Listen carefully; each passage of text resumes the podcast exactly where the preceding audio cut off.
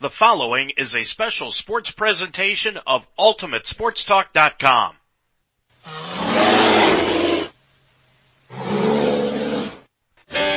Ultimate Sports Talk now presents Waynedale Golden Bears State Tournament Baseball. Today's game is brought to you by the Apple Creek Drive-Thru on Main Street in Apple Creek. Casa de Sassi. Call 330-830-9760. The Apple Creek Bank. Murphy's Promotions. Call 464-1970. The Spidell Funeral Home with two locations in Mount Eaton and in Brewster. Miller Custom Exteriors. Call 695-4905. PNC Bank. The Fredericksburg American Legion. Clayzak Kitchens. Yoder Builders. And also by the Harvest Market in Apple Creek. Dutch Quality Stone in Mount Eaton. Deb's Den on Main Street in Apple Creek. Shout Brothers Farms. And the Fire and Ice Pub in Fredericksburg. Waynedale Golden Bears State Tournament Baseball is a presentation of Ultimate Sports Talk. Now let's go to the stadium for today's game. Live from Huntington Park in Columbus, Ohio. Good afternoon, everyone. Welcome to a special edition of Waynedale Golden Bears baseball here today. It is the state semifinals for Division Three baseball, and today the Waynedale Golden Bears making their first appearance in the Final Four in Columbus with a 25 and 5 record, winners of the regional tournament a week ago today are taking on the Clear Fork Colts, the darlings of the media, and of course Destiny's Child in this tournament. They came in with a record of 19 and 12 on the year playing out of the Ohio Cardinal Conference. I'm Dave Mitchell. Glad to have you along this afternoon and joining us today to do today's broadcast is our guest, Patrick Mitchell. Pat, you've played baseball, basketball, football for the Bears. When you look at this as a member of the alumni, you've got to say this is really a special thing to view. Yeah, just uh, super exciting uh, to see a team to uh, a full team to be able to make it down to Columbus in, in any sport. You know, we've had individuals that have been able to, to make it down in wrestling, and you know they have their team tournament as well. But um, you know, just just for a sport to be able to come down here as a team and um, to compete at this level, it's, it's very exciting. Well, and another thing, we want to announce that Patrick is a new father. Piper Rain was born on Wednesday night, so I've got a new grandkid. Congratulations. Thank you. Baby and mother are doing just fine for anybody that is interested. But now let's turn our attention towards baseball. Pat, the big thing about this is, yeah, it's a big stadium. Yeah, it's a AAA stadium. But the thing that you've got to remember, and I'm going to take a little diatribe out of the movie Hoosiers, the base paths are still 90 feet apart. The pitcher's mound to home plate is still 60 feet 6 inches. And as we were talking before we went on the air, the dimensions at this park are not that much different than Ducky Schroeder Stadium in Massillon for the regional tournament a week ago. No, it's uh, you know, really, if you look at it, the, the bigger. Just sitting here looking at it, the outfield looks a little bit bigger, but you know, when you look at the dimensions, as you said, the, they're very similar um, to where the Bears just played um, last week for the regionals in, in Massillon. So um, I think once the Bears realize that, that the throws are the same and um, the bases are the same, then I think they'll be just just fine. The only difference may be the hitting background in center field. Of course, in all the AAA and the minor league parks and in Major League Baseball, you've got the the black background to hit against, and in most high school parks, you don't have that. This is going to be an advantage, I think. Probably not to the Bears, but I mean, just for any team coming in and playing today it's going to be a, a, new thing to be behold. Yeah, that'll be something. Um, they may notice that they may not. You know, another thing too to go along with that that we didn't really touch on is the backstop. Um, the backstop is farther back than uh, what the Bears play at, definitely further back than at Massillon, um, and it doesn't have that brick wall like at Massillon either. So um, it's really important for both catchers to be on their game uh, defensively to make sure there's no pass balls, especially when runners are on base. Well, the Bears are making their first trip, as we said, into the Final Four here, their first state championship or state uh, attempt at a state championship. They're winners of their 18 of their last 19. They did it with a 13 to 8 victory last week over Elyria Catholic in eight innings. They were down six to two in the fourth, but clawed back to within six to five in the seventh. Reidenbaugh, nowhere to go for Darmafall. It's three and one. Bases loaded, two outs. Is going to get a good hitter's pitch here. The line by Darmafall. The pitch outside ball four games tied. Darmafall walks Reidenbaugh, and the game is tied as Wanzik comes home to score, and it is all knotted up at six apiece. Then, in the eighth inning, the Bears struck gold. Browning gold, that is. Jarrett came in hitting 333. He has struck out twice in the ball game. Came home to tie, tie the game in the last inning. That pitch gets the ball away. Here comes Spidell on the plate. He's going to slide in for this. Go ahead, run! The wild pitch gives the runner, and McClure doesn't look at anybody, and now Camacho rounds second, and he's going to go to third. The Bears lead the ball game seven to six on the wild pitch as Spidell comes home to score, and Camacho goes all the way from first to third. Strasbaugh into the batter's box. And the 2-2 pitch. That pitch swung on and grounded to third. Strip Mailer. Now Leparo comes in. He's going to throw to second. Not in time! They pulled him off the bag and the Bears score another run as coming home from third is Camacho and they lead it now 8 to 6. And Manny Camacho, who was in in the ball game pitching in the seventh inning, stayed in in the eighth, and after giving up two runs, slammed the door. And the Bears are a strike away from the final four. Could you even have thought about this at the beginning of the year? Camacho, 0 and 2. And the pitch, swung on, line to short, picked up by Strasbaugh, flips to second, and the championship of the region belongs to the Waynedale Golden Bears.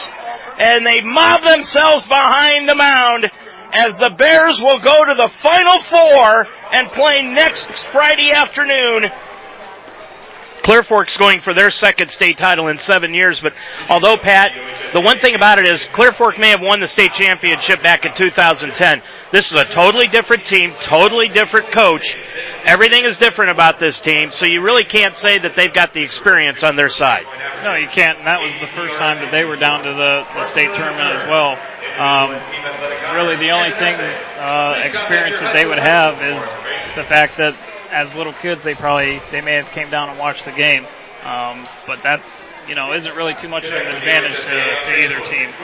Clear Fork beat Archbold in the regional final last Friday, four to three. And on a personal note, I was a little disappointed that Archbold didn't get down here because of the fact that my old JV basketball coach was their head baseball coach in Dick Sogo. It would have been like old home week for me down here and you down here for Waynedale. It would have been fun to do an Archbold uh, Waynedale ball game, but nonetheless, we've got Clear Fork and Waynedale playing here this afternoon. Rusty Staub is their head coach. They have had outstanding pitching throughout this entire tournament. In their five tournament games, they have given up just nine runs. And their trip to the Final Four began with a win over Bucyrus 4 to 1. Then they beat Crestview 4-3, Galion 4 to 1, Eastwood 9 to 1, and then Archbold last week in the regional finals 4 to 3.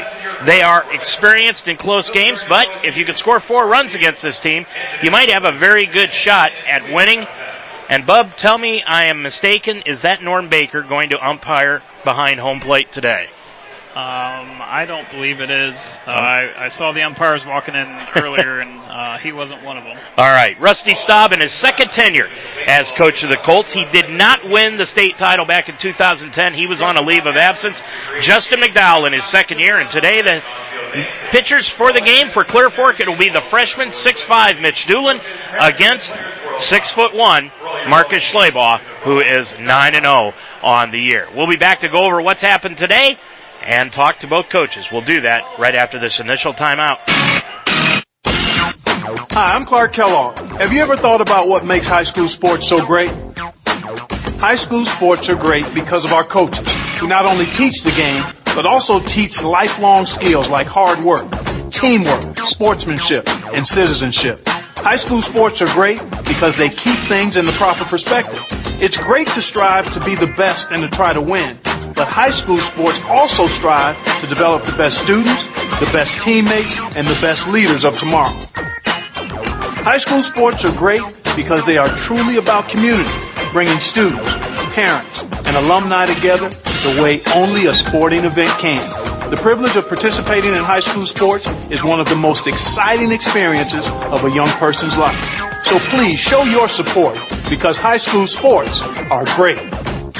This message presented by the Ohio High School Athletic Association.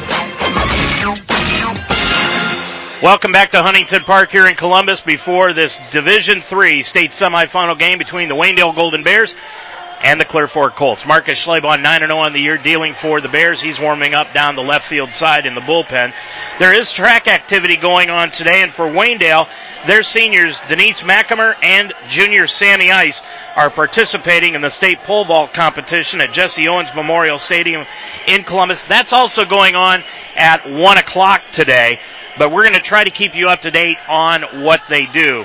In yesterday's softball action, Bad news for the Hillsdale Lady Falcons as they fell to Strasburg two to nothing. So they fell out of the tournament with a record of 24 and 4. That means Strasburg moves into tomorrow's D4 championship game against Convoy Crestview. Strasburg 25 and 6 on the year. Convoy Crestview at 25 and 4. Elsewhere yesterday in the D3 semis, it was Wheelersburg beating Johnstown Monroe 1 to nothing, and South Range out of Canfield beat Milan Edison 7 to 1. Now yesterday in baseball activity, that perennial powerhouse up in Northwest Ohio in Division Two, Defiance, the Bulldogs won over Steubenville last night, 6 to 1. They're 28 and 2 on the year, and they will play Hamilton Badin tomorrow, 21 and 10. They beat Poland Seminary yesterday, 8 to 3. Now, elsewhere in Division One, it was Cincinnati LaSalle beating Solon 5 to 4, and Pickerington North won over Cleveland St. Ignatius in eight innings, 5 to 3. And earlier this morning, well, Pat, Highland did their part to participate in what could be the dream matchup tomorrow at four o'clock in the state championship game. They shut out Versailles three to nothing. Eric Mullet's consecutive scoreless inning streak continues, and now they're in the D3 championship game at four o'clock against the winner of this one. Yeah, obviously, uh, being a, a close school to the Waynedale district and, and neighboring, and uh, a lot of these kids know each other as we found out uh, through the past week. So um, that's something that, that they're going to be excited about, uh, but they got to focus on today. Um, you know, worry about tomorrow after the game, um, but they got the uh, green and white of Clear Fork to worry about today. We'll be back to talk with Rusty Staub, the head coach of the Clear Fork Colts, and Justin McDowell of the Waynedale Golden Bears. We'll do that right after this timeout. The Major League Baseball season has begun, and that can mean only one thing. What's that? Why, the return of the Ohio Baseball Weekly Show on UltimateSportsTalk.com, of course. I'm Dave Mitchell. Join Mark Donahue and I as we return for our sixth season to discuss the goings on with the Cleveland Indians and Cincinnati Reds. Every Monday night at 9 p.m., Mark and I will discuss both teams and the stories surrounding the game. Join us this coming Monday night at 9 for the Ohio Baseball Weekly Show, only on UltimateSportsTalk.com. Schools around Ohio take their sports very seriously. A possible concussion is also something to take very seriously. It's the law of the land with the passage of Ohio House Bill 143. This is Randy Reinhart with a reminder that OHSAA member schools and all youth sports organizations must follow state law when a possible concussion has been sustained. Please remember that multiple concussions in a short amount of time can be fatal. For symptoms and the OHSAA's concussion policy, log on to ohsaa.org and click on sports medicine. We are in downtown Columbus at Huntington Park for this D3 semifinal game between Waynedale and the Clear Fork Colts. It is a beautiful day for baseball, and we are about set to get this one underway. The Colts had just three hits in their win over Archbold on Friday. In fact, their team batting average is actually under 300, but their pitching has been great this year. Clear Fork has given up just nine runs in five tournament games, and it's been a seasons of ups and downs for the Colts. So their coach, Rusty Staub, had to put pressure on his team. Okay, so this new. We kind of really had to sell it to the kids because the kids, you know, no one likes to lose. And, you know, and we were losing and, but we started to play some, you know, we really got ourselves picked up and we beat Newark Catholic. And then we beat Centerburg, who's a good Division three school. And we kind of started to look and go, well, we know what Bucyrus has. We know what Crestview has. We've already played Galion. And so we, we kind of, you know, sold it on ourselves that, hey, we can do this. And then once we got to regional, we just played really good ball and we capitalized on a lot of mistakes that, that the teams were making. So, you know, here we are. And the Colts are here. But if you look at this ball club, do they stack up with the Waynedale Golden Bears? Staub talked about that also. They have team speed. Um, you know, they, they played the Hillsdales and the Loudonvilles and the Norways and the Triways and, And so, you know, we've got a, a decent scouting pro for what you can do in two days, but I think they're very beatable, and I think that they're probably saying the same thing about us. But, you know, when you're when you're at Huntington Park, who knows what's going to happen? Absolutely. The Colts 19 and 12 on the year. They were 6 and 8 this year in the OCC. The Bears 25 and 5. They finished in first place in the Wayne County Athletic League. Coach Justin McDowell in just his second year as the coach of the Bears at 38 and 19. And we talked about just what the Bears have to accomplish here this weekend at Huntington Park with Justin McDowell yesterday.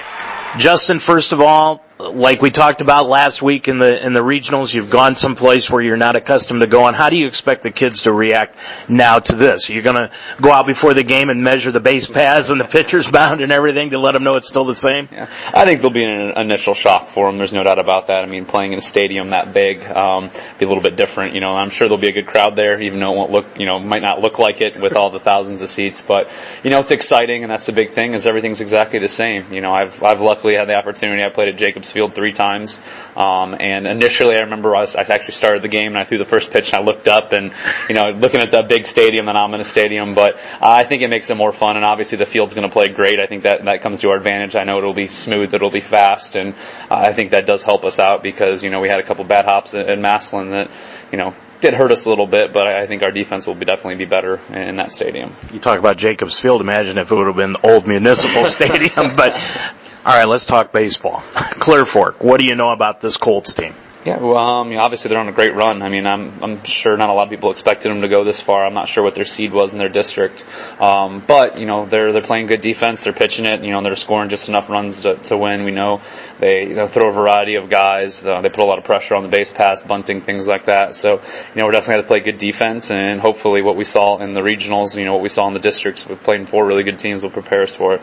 I know you had a big scouting report on Berkshire and then you talked to some people about Elyria Catholic. Have you been able to find out any information about Clear Fork at all from anyone? Yeah, our assistant coaches, once again, they've done a great job with that. I've kind of focused on the administrative side of it, um, mm-hmm. today, or to this, this past week, but they've gotten a lot out on them. You know, we got their stats, we got all that stuff. We, you know, their last couple games, their last couple lineups, a lot of things that can help us. And I do think with our players, that kind of puts them at ease if we say, all right, this guy's got wheels, you know, you got to get rid of it. And he's, you know, he's a guy that could bunt. So that kind of puts them at ease what to expect. And and we have a pretty good scouting report on them, pretty good feel on them, um, and you know that that definitely I think helps everyone and, and and can make you feel a little more comfortable out there baseball players and coaches and managers are all creatures of habit. You've gone with Marcus Schleybaugh in the first game of each tournament. It's not going to change here in the state.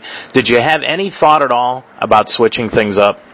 Um, you know, I've had a lot of people ask, a lot of people give advice on that, and honestly, you know, I've seen it, I've seen it, and I've had, you know, I've, I've personally never had any experience with it, but I've heard people stories of, you know, they saved their number, two, they you know, they, they saved their number one for the championship game, and they never got to the championship mm-hmm. game, and you know, we're not overlooking Clear Fork at all. I've said that a couple times, um, and you know, once again, you get to the championship game, and anything can happen. You know, that's that's what we're, that's our goal. We're going to focus on Clear Fork. Um, you know, we'll figure out who we play, obviously, before, and hopefully we take care of business. We'll see who wins the Highland um, Versailles game. But, you know, we're not overlooking them. You know, they play in a tough conference. They have a really tough schedule, and obviously they're on a pretty good run as well. This team has won in different ways all the way down here. Slugfest, pitchers, duels. Is there any key or rhyme or reason that you can see as to what will happen in, in the game against Clear Fork?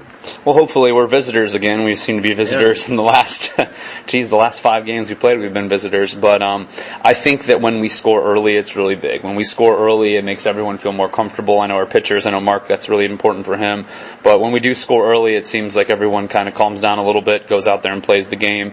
And as a pitcher, that makes your life so much easier. You know, you don't have to shut them out. You know that you know it doesn't have to all be on you. And you know, obviously, we scored two in the first against Berkshire when Marcus was on the mound, and that would have been good enough to win. Um, you know, we ended up winning six to one. So uh, we'll see what ends up happening. You know, that's big to scratch a run across in the first. We're going to try to do that. I know a lot of coaches don't like to bunt and, and do those types of things in the first inning.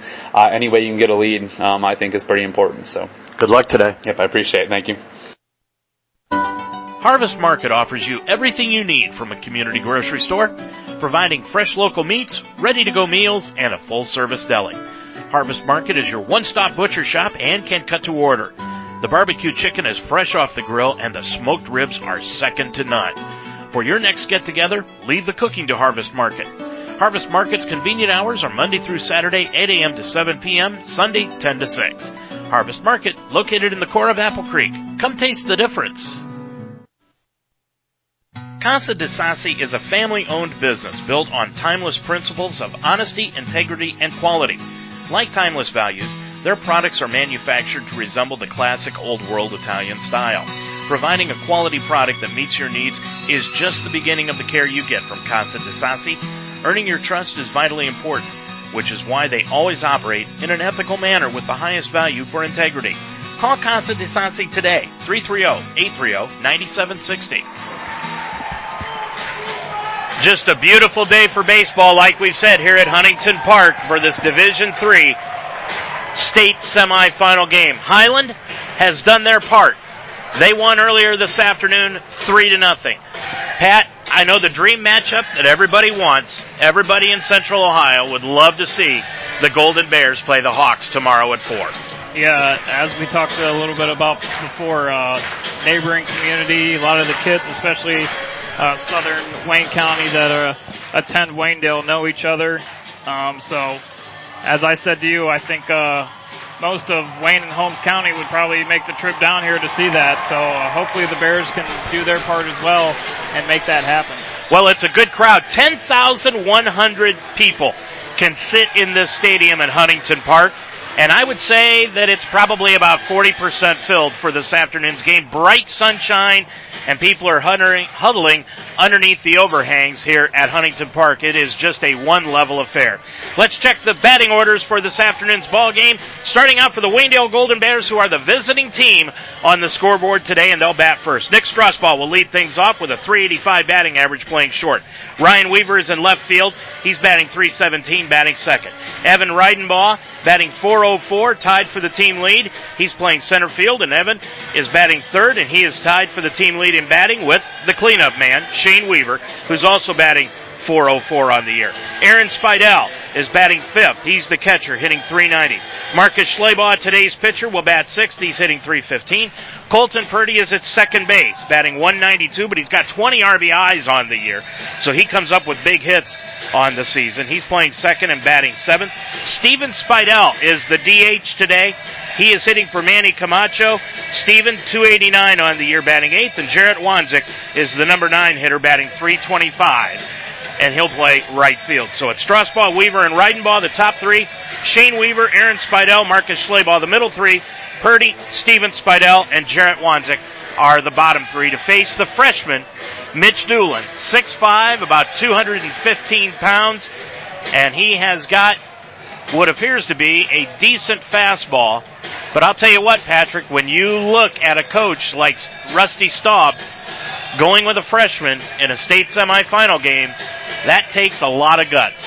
Yeah, uh, he's obviously got to have a lot of confidence in, in the freshman, um, but I'm sure he's got some nerves out there, uh, just being a freshman and and uh, being his obvious first trip to Huntington Park, as, as well as a lot of these kids. But um, I'm sure there's nerves all around, but I would guess that it's extra for him.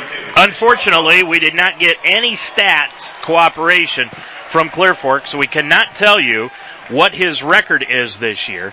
Nick Strasbaugh, though, the right-handed hitter, he steps in. The third baseman, Ock, is playing in on the grass at third, and that pitch is taken upstairs for a ball, and we are underway 80 degrees in Columbus, Ohio. 1-0 the count to Nick Strasbaugh, and here we go in this D3 semifinal game. Nick, the 1-0, that pitch swung on and fouled over near the first base side. Coming over is Clark, the catcher, and he basket catches it over near the first base dugout for the first out of the inning. So Strasbaugh fouls out to the catcher, and there's one away, and it brings up Ryan Weaver. I'm just watching the first few pitches uh, out there for Doolin, and watching the uh, mile per hour clock out here. It seems like he throws about 75, 76. Um, so obviously the Bears have seemed faster than that. Uh, so they should shouldn't have any problems with timing. Just a gorgeous facility. Ryan Weaver steps into the batter's box hitting 317 with one down, and he takes that pitch at the letters for a called strike. 325 down the left field side, 310 down the right field side, but about a 19 foot fence down the right field side. 365 up the gaps. 405 to dead center field, and the 0-1 pitch. That's a curveball that hangs upstairs to Weaver. One and one the count.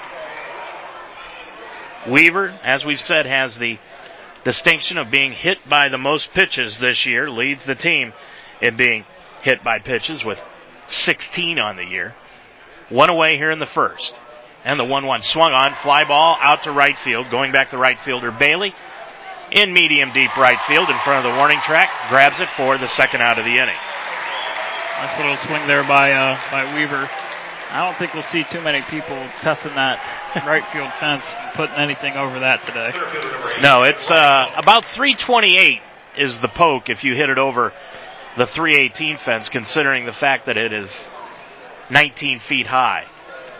Two way, and it brings up Evan Reidenbaugh, batting 404, and that pitch is a curveball at the knees for a strike. So far, what I've seen out of Doolin, Pat, is that he's trying to mix things up. Yeah, probably a good thing, especially with the freshman pitcher. You probably want to throw uh, what you got in your arsenal just to get a feel for it for the rest of the game. And the 0-1, that pitch is lined into center field for a base hit by Reidenbaugh. So the first hit of the ball game belongs to Evan, and that is a welcome sign because he struggled in the regional tournament. He's on with a base hit, and it brings to the plate Shane Weaver. Yeah, you are correct. He he definitely did struggle, um, but put a, put a good little poke onto that one. Uh, looked like he uh, Doolin hung a curveball to him. So holding him close will be Clank. We'll check the defense for you for Clear Fork here after this pitch. Weaver hitting 404 on the year, 24 RBIs. Reidenbaugh gets a short lead off first base. He's holding. That pitch is swung on and grounded to second right off the mound. Bobbled by the second baseman Bortram, but he flips it to the shortstop Boyer covering the bag, and that'll do it for the Bears here in the opening half inning of play. No runs, one hit for the Bears. They leave no man on, and as we head to the bottom of the first, it's Waynedale nothing, Clear Fork coming to bat. The Apple Creek Banking Company is a full service community bank offering checking and savings accounts, installment, mortgage, and commercial loans. While being able to offer all of the services of a large bank, the Apple Creek Banking Company has remained independent for over 110 years. As a true community bank, Apple Creek Bank is invested in the communities they serve and the people and businesses that make those communities great. The staff at the Apple Creek Banking Company truly cares about its customers and helps them choose the products that best meet their needs. Stop in one of their six locations and see what community banking is all about. Shop local. Eat local. Bank local. The Apple Creek Banking Company. Locally owned, community driven. Member FDIC, equal housing lender.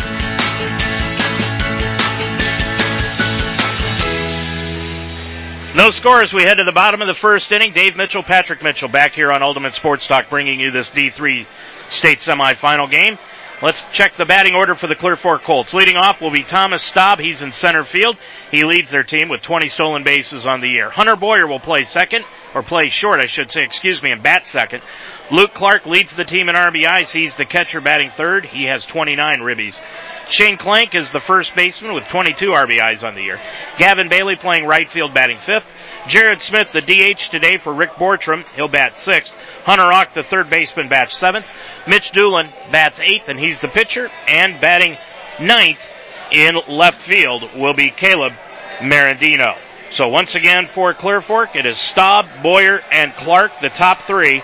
Clank, Bailey, and Smith, the middle three. Ock, Doolin, and Marandino, the bottom three, to face Marcus Schleybaugh, 9 0 on the year in 11 appearances. This will be his 12th. Two saves. He's got a 0.85 ERA. In 66 innings, he's given up 52 hits, 14 runs, 8 of them earned. He struck out 78 and walked only 11. And Marcus, the Bears' chances here in this D3 semifinal game rest on his right arm, and he'll throw the first pitch against left-handed hitting Thomas Staub, and that pitch is a strike over the inside corner. Schleybaugh puts it right down at the knees, 0-1. And with Marcus, uh, we're probably predominantly going to see a lot of fastballs. He just likes to work the corners and, and change the eye level a bit. Schleybaugh into the wind and the pitch. That pitch is low and outside for a ball. Tried to tempt him. One and one the count for the Bears defensively. It's Weaver in left, Reidenbaugh in center, Wanzik in right. Camacho at third, Strasbaugh at short, Purdy at second, Weaver at first, Aaron Spidell behind the plate. And Marcus Schleybaugh deals the 1-1 pitch to the plate to Staub. He swings and fouls it straight back against the screen. And the count is now 1 and 2. He had a good cut on that fastball, but just missed underneath it. Wind blowing out towards right field here at Huntington Park. Spacious outfield, and Justin McDowell thought that was to the advantage of the Bears because of their speed. And the one-two pitch, that's a fastball low and outside. Aaron Spidell held the pose, but did not get the call. Yeah, just just a bit outside. Uh, Aaron tried to work the umpire, but uh, I think that was probably a good call. Two and two to the leadoff man for the Colts, and now he'll step back. Colts are wearing their black uniforms, and an interesting note about that, Rusty Staub, their coach, said that they went back to the 2010 seniors, got those black uniforms out, and they've been wearing them in the tournament ever since. Those are the same uniforms that they wore in the 2010 state championship season. That pitch is outside. And the count now is full at three and two. And this is not unusual out of Schleybaugh, Bub, because he tends to struggle in the first inning of games. Yeah, we, we've seen that before, but again, only 11 walks on the year. I would imagine he'll probably get something in the zone here. And the payoff pitch to the leadoff man here in the first, swung on and missed, strike three. So Schleybaugh went right after Staub, delivers the strikeout, one away here in the first, and it brings up Hunter Boyer, the shortstop. Boyer, right-handed hitter. That's when you know Marcus has got his stuff, when he challenges the hitters. When he feels good out there on the mound. Right-handed hitter is Boyer, one away, and Schleybaugh into the wind in the pitch. That pitch is swung on and lined foul down the right field side into the stands. I don't know about you, but this is pretty cool being up here doing this game. Yeah, this is nice.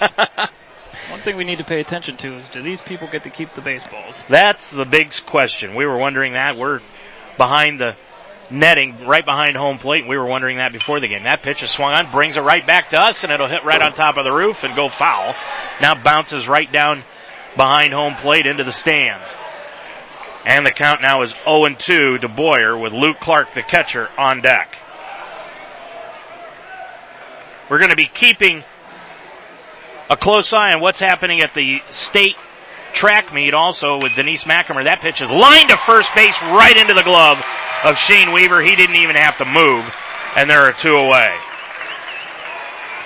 Something we've kind of seen with the first two batters is uh, them getting the timing of Schleybaugh's fastball. Uh, just a little bit late on their swings, but I'm sure as the game goes on, uh, they they should be able to get that timing down a little bit better.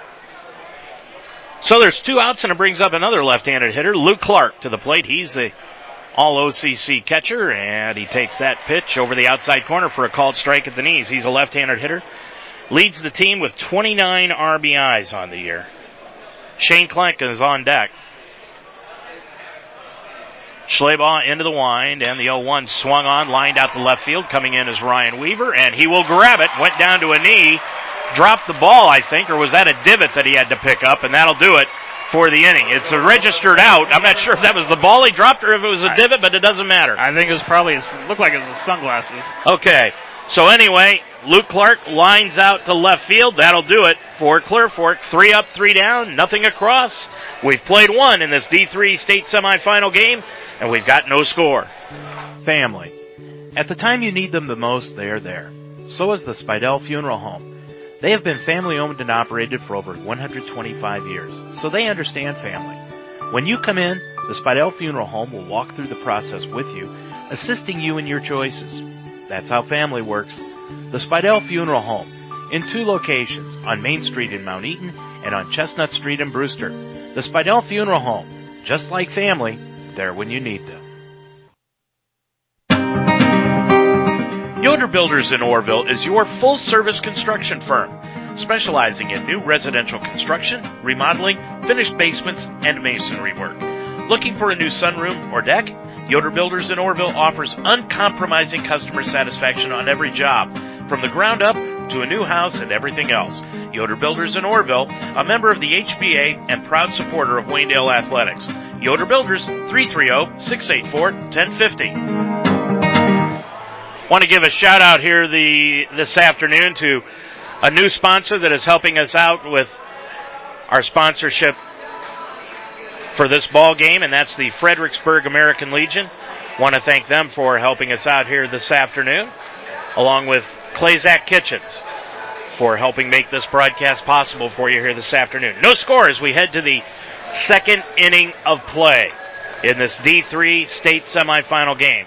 Now you would think, Pat, that the nerves have worn off just a little bit. Yeah, you've got a got an inning in, and maybe a little bit when you come up to bat individually, but um, I think now that I, I would agree with you, the the nerves should start to wear off. Aaron Spidell, Marcus Schleybaugh, and Colton Purdy, the scheduled hitters for the Bears, and that first pitch to Spidell is taken at the belt, right over the heart of the plate. 0-1 the count. Playing in at third base is Auk. Boy, he's playing in close to third, like he's expecting Spidell to drop down a bunt. We haven't seen that happen a lot this year. That pitch swung on and line foul down the right field side, not a play into the stands. I don't know how you chase down those foul balls, to be honest with you. I did see someone, the one that came back this way, a girl went to go chase it down and I think take it back in. So maybe well, they have people out there that are trying to attempt to do that. and the 0-2 pitch to Spidell takes that one high and away. One and two the count. Of course, all the seniors for the Bears playing after they graduated last week. So this is just gratis for them in their high school career. That pitch is a curveball that goes outside. And the count evens up at two and two. Really just seeing a couple pitches uh, from Doolin, just a fastball, again, mid 70s, and about a mid 60s curveball. And the 2-2 pitch to Spidell. That's a curveball lined into center field for a base hit. So the two hits that the Bears have gotten have been line drives to center. They have been right on those pitches. Spidell with the second hit of the ball game for Waynedale. And the Bears lead off the inning with a base hit. We talked about it in the regional tournament, Pat, that it is, in games like this, it's important to get the leadoff man in every inning. And now the Bears have led off this inning with a base hit. Yeah, now you can put a little bit of pressure on the defense, on the pitcher, make them work from the stretch, and to keep the uh, the defense guessing. You know, are we going to sacrifice them over, do a hit and run? um, straight steal. Um, so, you know, it just keeps people guessing. Doolin throws over to first base to try to keep Aaron Spidell close to the bag. And the third baseman, Auk, comes in to have a chat with Doolin. The freshman, six-five, dealing here to Marcus Schleybaugh with nobody down. Spidell with 23 stolen bases. That pitch is upstairs, but a called strike to Schleybaugh. 0-1 the count. 23 stolen bases, that leads the team for Aaron Spidell. Right behind him with 21 is Nick Strasbaugh. Aaron getting a short lead off first base. And now the throw over. Back in time is Spidell easily. Nice play by Clank. He had to reach far to his right to grab that throw. A lot of foul territory here at Huntington Park, more so than you'd see at a high school field. Of course, this is the AAA field for the Columbus Clippers. That pitch is upstairs to Schleybaugh. And the count evens at one and one. Marcus hitting 315 on the year, 20 RBIs. He is definitely Mr. Clutch for the Bears. When the Bears need a big hit, he usually comes up with it. 1-1, that pitch is a called strike just over the outside part of the plate, and the count now goes to 1 and 2 Now, looked a little bit high. We'll see if uh, Coach McDowell puts on a possible hit and run here. With I would uh, see a curveball coming to Schleybaugh. One and two. There's the changeup. It looked like didn't have much of a break. If it was a curveball, didn't have much of a break, but it went high. And the count is two and two. Of course, if the Bears win this game, the championship game will be tomorrow at four, right back here at Huntington Park. And Pat and I will be back with you at about 3.30 tomorrow with that championship game against Highland. That pitch is high and away now, and the count goes three and two. And here again, this is a, a time where we may see a, a, little bit of a hit and run, full count. You know, obviously not two outs, but um, you would think he wouldn't want to put Marcus on, so he's probably going to give him something to hit. So maybe he's going to send Aaron. Well, the question is, how good an arm does Luke Clark have? Spidell, there he goes. Pitch swung on and lined down the right field line, and it is going to be just foul. just dropped foul wide of the right field line by about two feet. That would have easily scored Spidell because he was off and running, but now he'll just have to return to first. Yeah, he. Uh, I don't know if it was him or Coach McDowell got a good read of, on that and just told him to keep running because um, they knew the right fielder wasn't going to make it over there. Um, but again, as you said, maybe a foot or two away from an RBI double for Schleybaugh. I'll tell you one thing: the outfield for Clear Fork, the center fielder, especially Staub, playing shallow. If Marcus gets a hold of one, he could run all day. And the 3-2 pitch, that time he fouls it straight back against the screen. And the count stays 3 and 2, but Spidell was holding. And again, with the, the two hits that the Bears have so far, coming on what looked to be hanging curveballs, uh, the go-to pitch for Doolin might start to be his fastball, just uh, mix up locations. And the 3-2 pitch, Spidell holding. That pitch grounded right back through the mound and into center field for a base hit. Back-to-back base hits to center for the Bears. And they've got the first rally going with runners at first and second. And nobody out here in the second. And, we're going to see an early meeting uh, for Coach Staub here with his infield and his pitcher. Well, Doolin ran into problems in the game against Archbold, which it's always funny, Pat. It's spelled A-R-C-H-B-O-L-D. And I heard so many media members this past week, especially in Mansfield, pronounce it Archibald. There's no I and there's no A in the, in the second part of it. It's Archbold. And I come from Northwest Ohio, but sophomore Jalen Sheriff had to come in and rescue Doolin in the fourth inning of that game against Archbold. He gave up one hit, no runs, struck out three, and going three innings pitched. And Sheriff is a sophomore, and we fully anticipate seeing that same formula here today if Doolin gets into trouble. And right now, the Bears have got Colton Purdy up to the plate with nobody down and runners at first and second. And in the pregame interview, Justin McDowell said he would have no problems laying down a sacrifice early in the game to try to get on the scoreboard. And Purdy, he squares the bunt right away and pulls the bat back on a high fastball for a ball, 1 0. And I think this is the right move. Try to get something across the plate early and give Schleybaugh something to work with. I agree. Spidell is at second. Playing in at third is Auk for the Colts. Getting the lead off first, a good lead is Schleybaugh. Now Purdy bunts it foul behind home plate. And it's one and one. Just didn't get that uh, fat head out in front of the plate far enough. I'm sure uh, Coach McDowell's probably telling him, hey, you got a job to do. Make sure you get it done. You know, we talked about in the pregame show too, Pat, about that hitting background, and I think that's very important in a game like this. First time you've had that all season long. The 1-1 bunted right back to the mound. Doolin comes in. He's going to go to third, and he is out at third. Oh, McDowell is going to go nuts in the third base box. Spidell looks safe, and the third base umpire called him out. Wow. The mistake that Aaron might have made though was he didn't go in sliding. Yeah, I agree. Um, you know, just just looks doesn't look the same. You know, obviously you got to hold up your momentum going into the base if you're not going to slide. Um, and he went in standing, so it slowed him up a little bit and um, made that play too close. So there's one out, runner still at first and second, and it brings up Steven Spidell, the DH today, and he takes a curveball in the dirt for a ball. But Schleybaugh now at second. Purdy on the fielder's choice is at first. And the first baseman Clank is playing off the bag now. He was holding Schleybaugh when he was at first base earlier, but now he's playing off the bag. And that pitch swung on and fouled straight back against the screen. And the count evens at one and one. Spidell getting the DH job here today. It's been a while since we've seen Steven hit for for the Bears. Couple weeks, one and one the count. He's hitting 289 coming into this game. That pitch is down in the dirt, a curveball. Nice stop by the catcher Clark.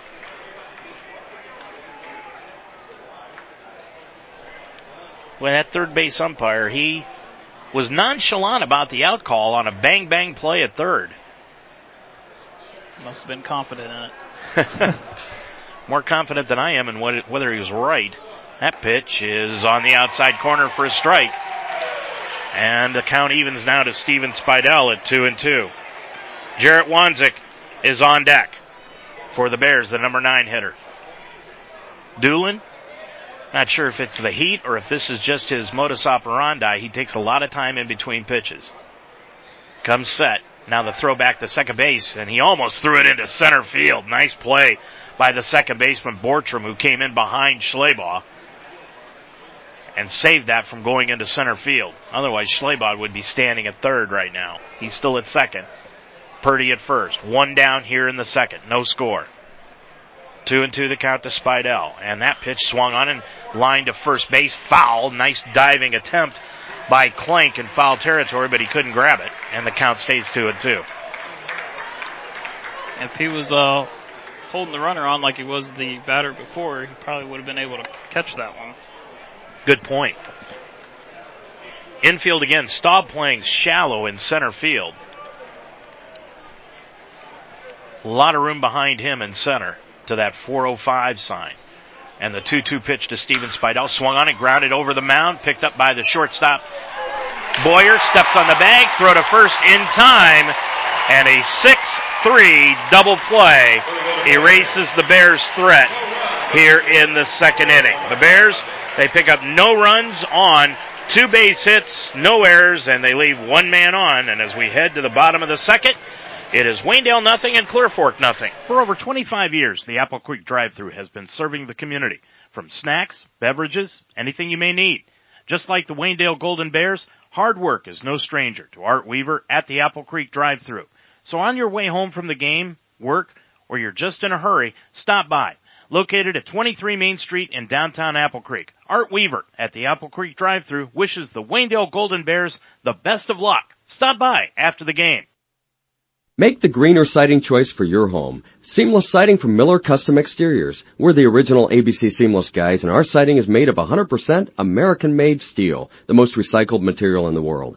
I'm Miller Custom Exteriors President Lauren Miller. Our slightly obsessive Amish heritage guarantees you a phenomenal siding job, guaranteed or we'll fix it free. Call Miller Custom Exteriors today for ABC Seamless Siding, the green siding choice. 1-800-589-4905 or visit us online at millercustomexteriors.com. Well, as we move forward into this ball game to the bottom of the second inning, Pat, we've got to put a star by that second inning. The Bears had a good opportunity to get out in front in this game and blew it. Yeah, uh, just uh, little things, especially when you get to this level. You got to do the little things. You know, even if you think you're going to be safe, you got to know it's going to be a close play. So you got to get down uh, at third base. You know, you know, safe there, and with that hit up the middle with Steven, you know, probably does still score a run. Um, so, you know, just little things, but the the positive sign is the Bears are getting the bat on the ball the first time through. Um, I don't think they have a strikeout, do they? No, not yet. So I mean, everybody's hitting the ball. Um, so they just got to keep building that confidence, and uh, you know, especially you know, Nick's going to come up this next inning. Uh, I know he wants the pitch back that he swung at before, so um, he's he's definitely going to be ready to go. So the, that's again, that's the good thing. The, the Bears are making contact on the baseball. The four, five, and six hitters scheduled for Clear Fork here in the bottom of the second. Shane Clank, the first baseman, then Gavin Bailey and Jared Smith, the DH. Clank, 22 RBIs on the year, second best on the Colts. Right-handed hitter. Schleybaugh went 1-2-3 in the first inning. And he delivers the first pitch of the second. Is a check swing, but he went too far. Strike one. Clank tried to hold off on that high fastball. 0-1 the count. Schleybaugh into the wind and the 0-1 pitch. That's a curveball that stays upstairs. Barely broke. 1 and 1 the count. Yeah, that one definitely got away from him. Camacho playing deep at third. Infield back on the grass in the middle with Strasbaugh at short, Purdy at second. The 1-1 pitch. That's another check swing, but a called strike over the outside corner. 1 and 2. Hey, while we got a chance, Kirby Kaiser is going to be umpiring the Division One state championship game tomorrow. He'll be behind home plate. We talked to him before the game. The one-two pitch, curveball swung on and missed.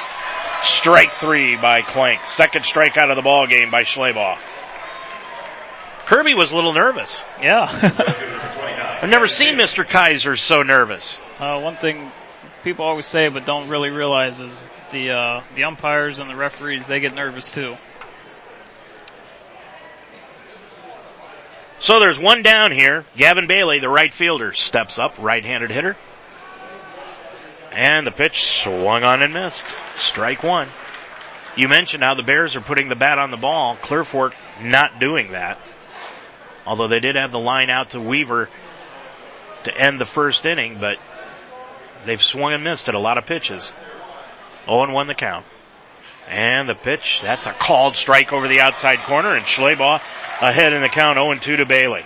And again, I think especially the first time through for Clear Fork, it's a timing thing uh, with Marcus. He's I've been looking at the the timer and it, he's putting it in there about 82, 83 uh, each pitch. And the 0-2 pitch that hangs upstairs, and that's normally Marcus's game plan. If he gets you down in strikes, you can bet the next pitch is going to be high. And that one was, and the count is one and two. No score from Huntington Park in Columbus. We're in the second inning, one away. And the one-two pitch to Bailey swung on and fouled straight back against the screen. We'd have had three baseballs by now if that screen wasn't I there. you get a little excited. You're not used to the screen, and then the ball's coming at you. We'll get used to it. One and two to count now to Gavin Bailey, the right fielder. He's a sophomore. And the pitch is a called strike three over the inside corner. Nice pitch. Boy, Schleybaugh came back with the heater right over the inside corner. And he's K'd two in a row, two down here in the second. And it brings to the plate the DH Jared Smith. And that's Marcus's game. He's he's going to go mainly with the fastball, and he's just going to move it around it. He was outside the hole at bat and then moved it inside for the for the called third strike. On deck, Hunter Auk, and the first pitch to Smith is upstairs for a ball. 1 0 the count. Marcus is very good. He'll be going to Mercyhurst next year to pitch. He's very good at changing location and changing speeds. And the 1 0 pitch, that is a foul back against the screen again. 1 and 1 the count to Jared Smith. He's a junior. This Clear Fork team is a very young team. They started to gel after their head coach Rusty Staub got suspended for two games early in the year. That pitch is on the outside corner for a called strike, one and two. Yeah, he called out his seniors, but going through the lineup, lineup, not a whole lot of seniors in the lineup. So, um, you know, you can't really call them out too much if, if they're not playing. And the one-two pitch to the plate. That's a curve ball breaks down low in the dirt, and the count evens at two and two. Yeah, we saw what he said in the Mansfield News Journal, and it really wasn't anything that I thought demanded a suspension, but they said they got so many complaints, not only to the school, but the paper, that they had to do something. Two and two, the count to Smith, swung on and grounded to short. First chance for Strasbaugh, picks it up on three bounces. The throw across is in time, and it's three up, three down again for the Clear Fork Colts against Marcus Schleybaugh. Nothing across. We head to the third, and we've still got no score. Know how much you're spending and on what each and every month. Know you're on track with your bills and upcoming payments. Know when money is coming in and going out.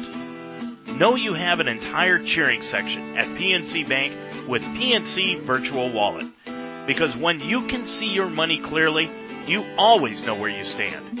PNC Virtual Wallet can help you simplify your finances, track and budget your spending, and help save for the future. To get started and open a PNC Virtual Wallet today, visit pnc.com slash virtual wallet. PNC Bank, for the achiever in you. PNC Bank, National Association, member FDIC.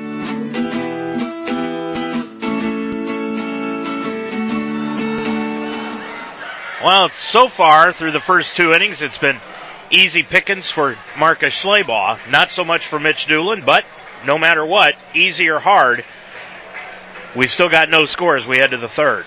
Yeah, the Bears. It's it's getting more and more important for them to be able to get that one or two runs across uh, for Marcus because you know you start to mow them down and their confidence dwindles, but they can keep their confidence in it if they keep looking at the scoreboard and it still says 0-0. So if we can get a couple runs across and then Marcus can keep rolling, that hurts their confidence even more. Jarrett Wanzik will lead it off. Then comes to the top of the order Nick Strasbaugh and Ryan Weaver. Jarrett comes into the ball game hitting 325, and they pull the third baseman in, Hunter Auk, in on the grass at third, and Jarrett takes the first pitch over the outside corner for a called strike. 0-1 the count.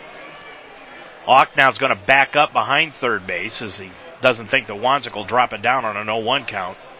That pitch swung on and fouled straight back, right back here and over our heads and out of play. And it bounces right down in front of us off the roof and gets away from about four or five fans and I tell you what, you got to keep your head on, on a swivel out here. We've seen some that look like they're leaving the ballpark and they suddenly pop back in. 0 2 the count to Wanzik, and that pitch is upstairs.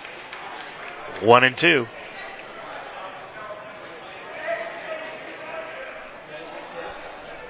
Jarrett, he'll drop down a bunt anytime, any count, anywhere. And the one-two pitch to Jarrett. He's swinging away, fouls it straight back against the screen. He was on that fastball, but was just under it. Yeah, Jarrett's a, a fairly good bunter, and we've seen him throughout the year um, use the bunt to, to get a base hit before. He is a very underrated number nine hitter. One and two the count. That pitch is a curveball, hangs upstairs, two and two. Uh, he does exactly what he's asked to do, as uh, McDowell said in the paper he does his job. I mean, he's hitting over 300 for the year. Uh, you want your number nine guy to get on base to set the table for for the top of your order, and that's exactly what he does. Two and two the count. Jarrett curveball swung on, lined out to center field. Staub goes back after playing shallow. He's got a beat on it and grabs it for the first out of the inning. So Wanzik flies out to center field. And it brings to the plate Nick Strasbaugh with one down here in the third. Nick fouled out to the catcher over near the first base side in his first at bat. So he's 0 for 1 in the ball game. And he does not bunt very often, and Auk's going to play in close at third again. And the first pitch, that's a fastball at the corner on the outside for a called strike. Uh, I'm sure they know that Nick uh, leads the team in stolen bases and, and is very fast, so they may think that he would use the bunt to, to get on base. Strasbaugh, right-handed hitter.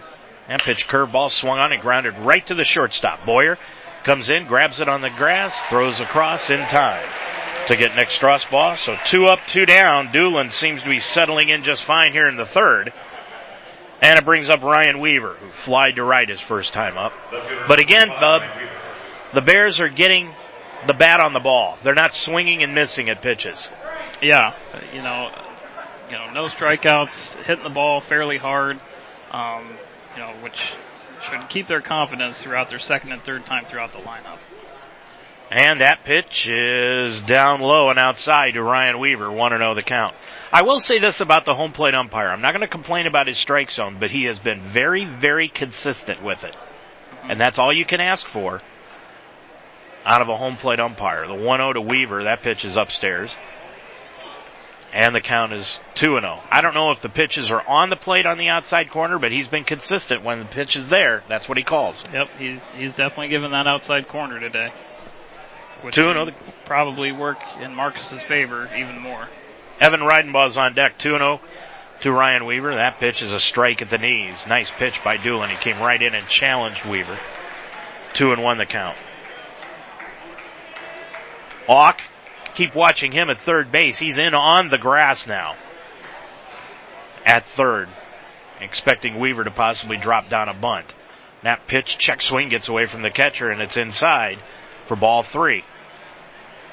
And that is the first time, check that, I'm sorry, the second time here this afternoon that Doolin has gone three balls to a hitter.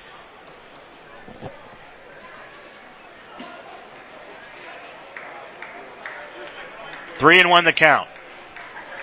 The wind and the pitch to Weaver. That's a strike over the outside corner, and the count now full at three and two.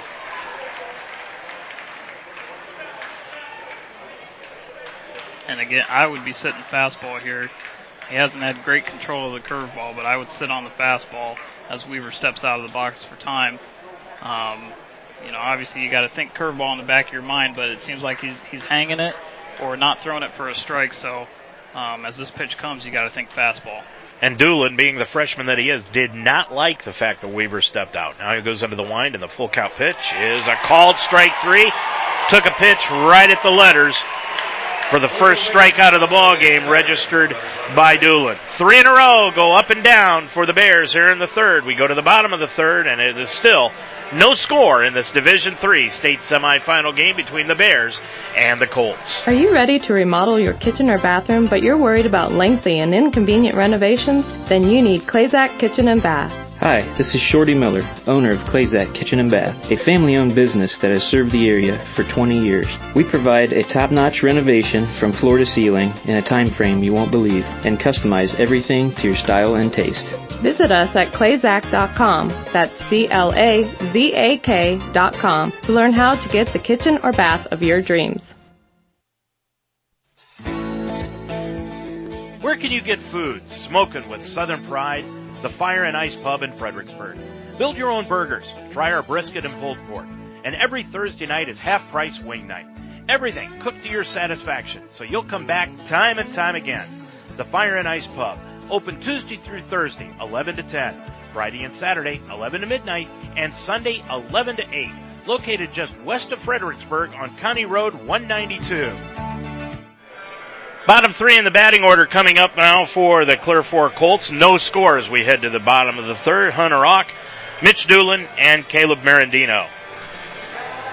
Marcus Schleybaugh has retired six in a row. And we've got no score as we head to the bottom of the third. You know, that's one thing. Basketball, football, baseball, it doesn't matter what sport you're playing, bub. When you leave a team that is a team of destiny like Clear Fork appears to be, in the ball game as long as they can stay in it. You just give them the confidence that they can win. Yep, exactly. You you got to find a way to, to start scoring some runs and, and start to put a nail into the coffin a little bit. Auk, the third baseman, takes that first pitch outside and low from Schleybaugh. Want to know the count. Marcus has not been behind in the count very often today. And the 1-0, that pitch is outside again, 2-0. Camacho in on the grass at third. Strasbaugh back on the outfield grass at short. Same with Purdy at second. Outfield medium depth. Reidenbaugh playing over in right center field.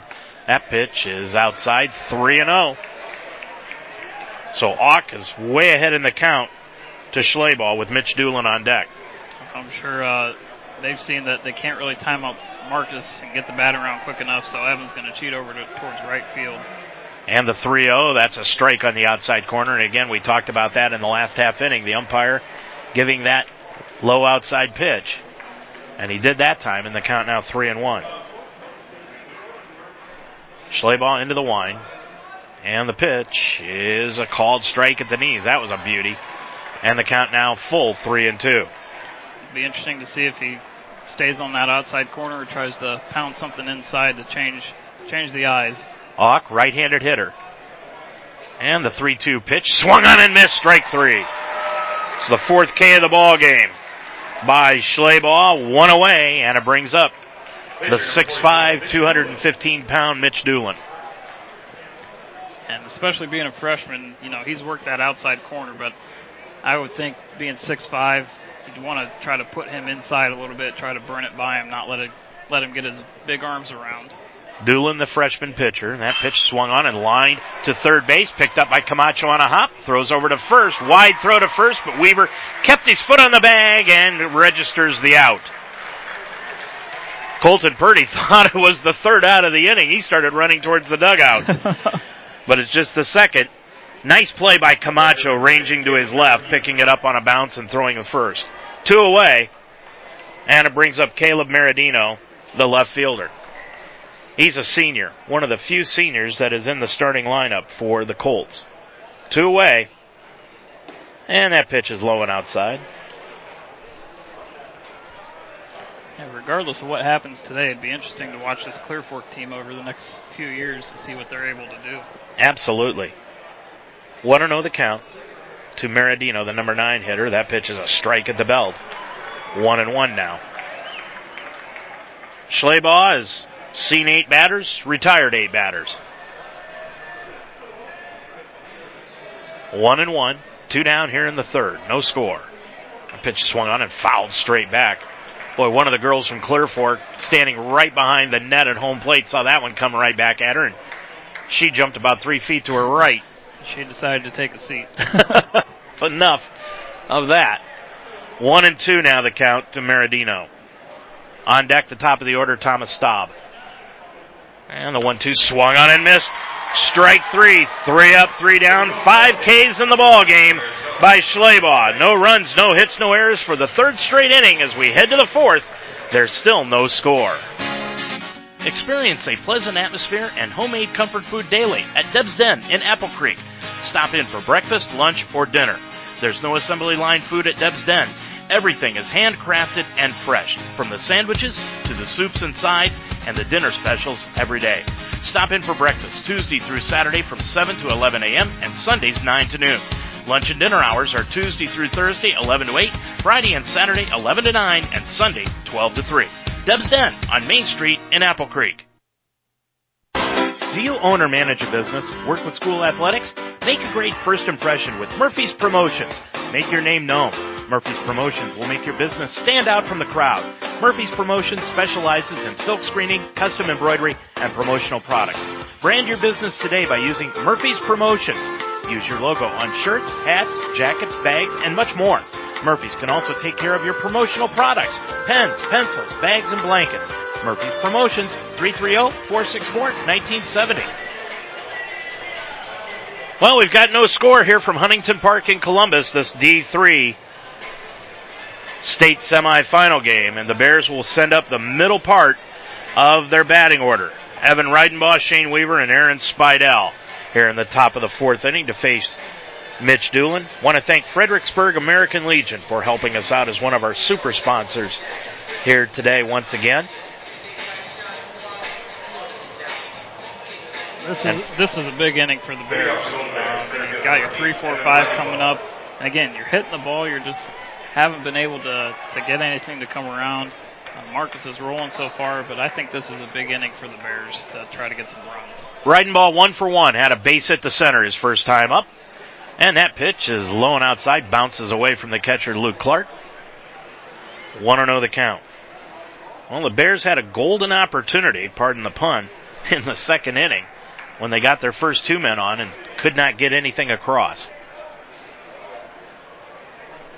1 0 the count to Reidenbaugh. That pitch swung on and fouled back over the third base side onto the pavilion, and a nice catch by one of the media members over in the loge.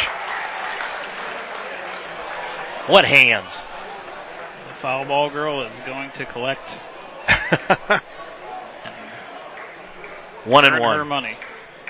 One and one the count. Reidenbaugh lines it into left center field. That'll drop for a base hit. Coming over is Meridino, and he will grab it and get it back in in time to hold Reidenbaugh to a base hit to left center field. So Evan, two for two in the ball game. Base hit the center, base hit the left, and it brings up Shane Weaver. That is the fourth base hit of the ball game by the Bears. And again, as we said before, just a good sign for the Bears, um, not only for the rest of today, but if they're able to, to get the win uh, for tomorrow as well, to see Evan hitting the ball. Reidenbaugh getting the lead. There he goes. Doolin didn't even look, and the throw down to second base not near in time. Reidenbaugh had about five steps on Doolin before he ever delivered the ball to home. Yeah, that was that was a risky jump, um, but you know ended up paying off. Uh, Clark's got a, a fairly good arm, uh, so we're not going to see too many of the Bears test him out today. Um, but again, a good, a great jump and setting the table for Shane here. Doolin, one and zero the count. That pitch is a called strike over the outside corner. He's a tall, lanky right-hander. Still got some, pardon this, baby fat on him. But boy, can you imagine what this kid will be like when he's a senior? Maybe not so much on the mound, but on the basketball floor. One and one the count. Weaver taps it to third base. Coming in is Auk on the grass. Picks it up. Reidenbaugh's going to take third. Throw across in time to get Weaver. But advancing to third base is Reidenbaugh on the play. And that's okay. I mean, you know, Shane obviously wants a base hit, but he did his job. I mean, he got he got Evan over to third. Um, now what you're looking for here is Aaron to uh, either get a fly ball to the outfield or, you know, a base hit and score Evan. Auk's going to play even with the bag at third. Doolin continue to work out of the stretch with Reidenbaugh at third base. One away here in the fourth inning of play, and that pitch swung on and popped up behind home plate. Clark can't find it. Now he does, and he dives and caught the ball. Nice play by Luke Clark, and Spidell walks away from home plate upset with himself, so there's two down. Boy, a nice play by Clark behind the plate. That was a high foul ball. Yeah. Uh, he's, he's had two of those today, and, and he does a good job of finding the ball at some point and making the catch. But two down here, and we'll see if Marcus can help himself out. Schleybaugh, 20 RBIs on the year. Now Doolin off to the back of the mound, looking things over. Reidenbaugh gets the lead off third. Doolin's going to continue to work out of the stretch. And the pitch outside to Marcus, 1 0 the count. And it'll be interesting here, too, to see how many curveballs they call for Doolin here. You know, being a freshman, and again, not having the greatest control of it today, um, you got a runner on third. You know, you got to think in the back of your head, are they going to want to throw it to risk the pass ball? 1 0 the count, and Schleybaugh takes that outside and low. Ball two. Doolin was not too happy with that call from the home plate umpire, but like we said, he has been consistent on that outside corner. 2 0 the count to Schleybaugh. Purdy is on deck. The 2 0 to Schleybaugh. Pitch swung on and grounded wide of first base. Picked up by Clank. He's going to take it himself, and that'll do it for the Bears here in the inning. And another inning starts out promising, but they can't get a run across. As we head to the bottom of the fourth, it's still Waynedale nothing, Clear Fork nothing. Yoder Builders in Orrville is your full service construction firm, specializing in new residential construction, remodeling, finished basements, and masonry work. Looking for a new sunroom or deck? Yoder Builders in Orrville offers uncompromising customer satisfaction on every job, from the ground up to a new house and everything else. Yoder Builders in Orrville, a member of the HBA and proud supporter of Waynedale Athletics. Yoder Builders, 330-684-1050. Know how much you're spending and on what each and every month. Know you're on track with your bills and upcoming payments. Know when money is coming in and going out. Know you have an entire cheering section at PNC Bank with Virtual Wallet. Simplify your finances, track and budget your spending, and save for the future. Learn more at pnc.com slash virtual wallet. PNC Bank, for the achiever in you. PNC Bank, National Association, member FDIC. Well, we go to the bottom of the fourth, and now this is the big inning for Marcus Schleybaugh. Top of the order, this will be the second time around that they've seen Marcus. He's gone nine in a row, struck out five, hasn't walked a soul. As we head to the fourth, we've got no score. The Bears have been really the aggressive team so far, Pat, but they haven't got anything to show for it. Yeah. Put again, putting the bat on the ball, getting base runners on, um, just you know, just a few little mistakes here and there. Um, you know, again, not sliding at third base, uh, swinging at a 2-0 pitch, uh, swinging at the first pitch. Um, but again, I just personally have the feeling once the Bears are able to get that first one to score, I think it's just going to be a, trickle effect. I think they're going to be able to, to put even more on the, the board. They just got to find a way to get that first one on. Thomas Staub, the left-handed hitter, center fielder for the Colts, will lead it off here in the fourth, and he takes that first pitch over the inside corner for a called strike fastball. 0 1 the count. Hunter Boyer on deck, and then Luke Clark. And Clark right now has been the most valuable player of this game for the Colts. 0 1, that pitch is a curveball that's outside. 1 1 the count. We're going to keep you abreast of what's happening on the state track meet and we do have a report here for you. We'll give it to you after this pitch. 1-1 pitch to Staub. That's a fastball down low. And the count is 2 and 1. So far right now, Sammy Ice and Denise McAmer just cleared 10-6 in the pole vault, the state pole vault going on at Jesse Owens Track and Field Stadium here in Columbus. So we'll keep you abreast of what's happening there. 2-1 pitch to Staub, called strike over the outside corner, and it evens at 2 and 2. It's a shame that It had to be the pole vault and the baseball game had to be at the same time. I, I know uh, one of the pole vaulters and one of the baseball players are pretty upset about that. two and two to count. That pitch swung on and lined foul back up against the fence near the third base dugout. Ed Wolf Sr. giving us the reports from the track and field stadium. Want to thank him along with Fredericksburg American Legion for helping us out with this broadcast today. Two and two the count along with the rest of our sponsors. That pitch swung on and lined into left center field for the base hit and that's the first hit of the ball game by Clear Fork. Staub on at first base.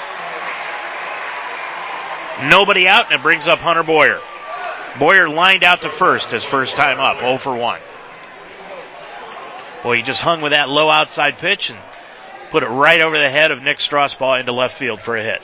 And again, that's something that we've been saying. Um, you know, first time through, Clear Fork was going to start to get the timing down of Marcus, so he's really going to have to concentrate on hitting those corners.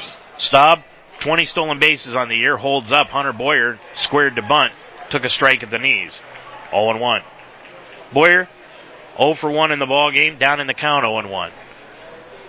First time Schleybaugh has had to work out of the stretch, so Staub trying to get a view of his move over to first base. He's got a good lead, and now the throw to first base. Schleybaugh has got one of the best in the state. And he throws over to first, back with a head first dive is Staub. He's the sophomore. Gets the lead off. Bigger lead now. Schleybaugh peeks over his right shoulder. There he goes. Pitch outside. Throw down to second base. Schleybaugh, or excuse me, Spidell, not a good throw to second base. Bounced in front of the bag and Staub goes in with a head first slide safely. That was a, that was one of the ones I think everybody in the in the stadium knew he was stealing just based on the lead he had. Um, you almost would have liked to see Marcus at least step off uh, to make him think about it a little bit more. One and one to count to Boyer. And pitch was upstairs. Let's see if Boyer still looking to bunt. Camacho playing about a step behind the bag at third. Weaver's in close at first though. Staub at second, nobody down. That pitch swung on and lined out to right field, but right there is Jarrett Wanzik. He's going to grab it and get the ball back in. Holding at second is Staub. It was in medium deep right field. So Baker flies to right, one away. Staub still at second, and it brings up Luke Clark. And I think Staub at second, it was fairly a well hit line drive, and uh, by the time he got back to second, the ball was in Wanzik's glove, so he couldn't really get a good tag or read on the ball. Clark lined out to left to end the first inning, so he's 0 for 1. One down. Staub off at second, pitch swung and grounded into right field for a base hit past Weaver. Staub's going to come home. Here's the throw to the plate, and it'll be not in time, and Clear Fork leads it one to nothing. Clark with the RBI base hit to right field. That's his 30th RBI of the season, and the Colts have grabbed the lead here in the ball game at one to nothing. And again, as we said, you know, you, you don't want to mess with the darling. You don't want to mess with the, the quote unquote underdog because the more confidence you give them, the more they're, they're apt to put some runs on, on base. And they're going to bring in a pinch runner for Clark, the catcher. Looks like number 14. That's, uh, Devin Shortridge, a 5'6 senior. So Shortridge is the runner at first base now for Clark. Clank in the Vatters box. Now steps out. So the Bears, after threatening and threatening, coming up empty, are now down on the scoreboard one to nothing here in the fourth. Shortridge getting a short lead off first base. And scoring to bunt is Clank, and he pulls the bat back and takes a ball or strike over the outside corner. 0 1 the count. Gavin Bailey's on deck. Clank struck out his first time up. 0 1 the count, one down. In close to third is Camacho. And the pitch swung on, fly ball, popped up on the infield. Nick Strasbaugh to the right of second base, calls for it, grabs it, and there are two away. So Clank pops out to short. Two down, and it brings up Gavin Bailey, who's 0 for 1. He struck out looking. Right fielder number 29, Gavin Bailey. Again, a, a, little bit of a perfect storm for Clearfork to get that run. You know, you get a base hit, get a stolen base to get the runner to the second, and then your leadoff uh, RBI guy up at the plate and uh, he gets a base hit to score your leadoff guy. I mean, that's that's baseball 101 right there. Throw to first base, Shortridge back with a head first dive. Pardon the pun, but Shortridge has got a short lead at first base. He only gets off about three steps, but he's running for the catcher, Luke Clark. Weaver holding him at the bag. And the pitch to the plate. That is a called strike over the outside corner again. 0-1 the count. Two down here in the fourth inning of play.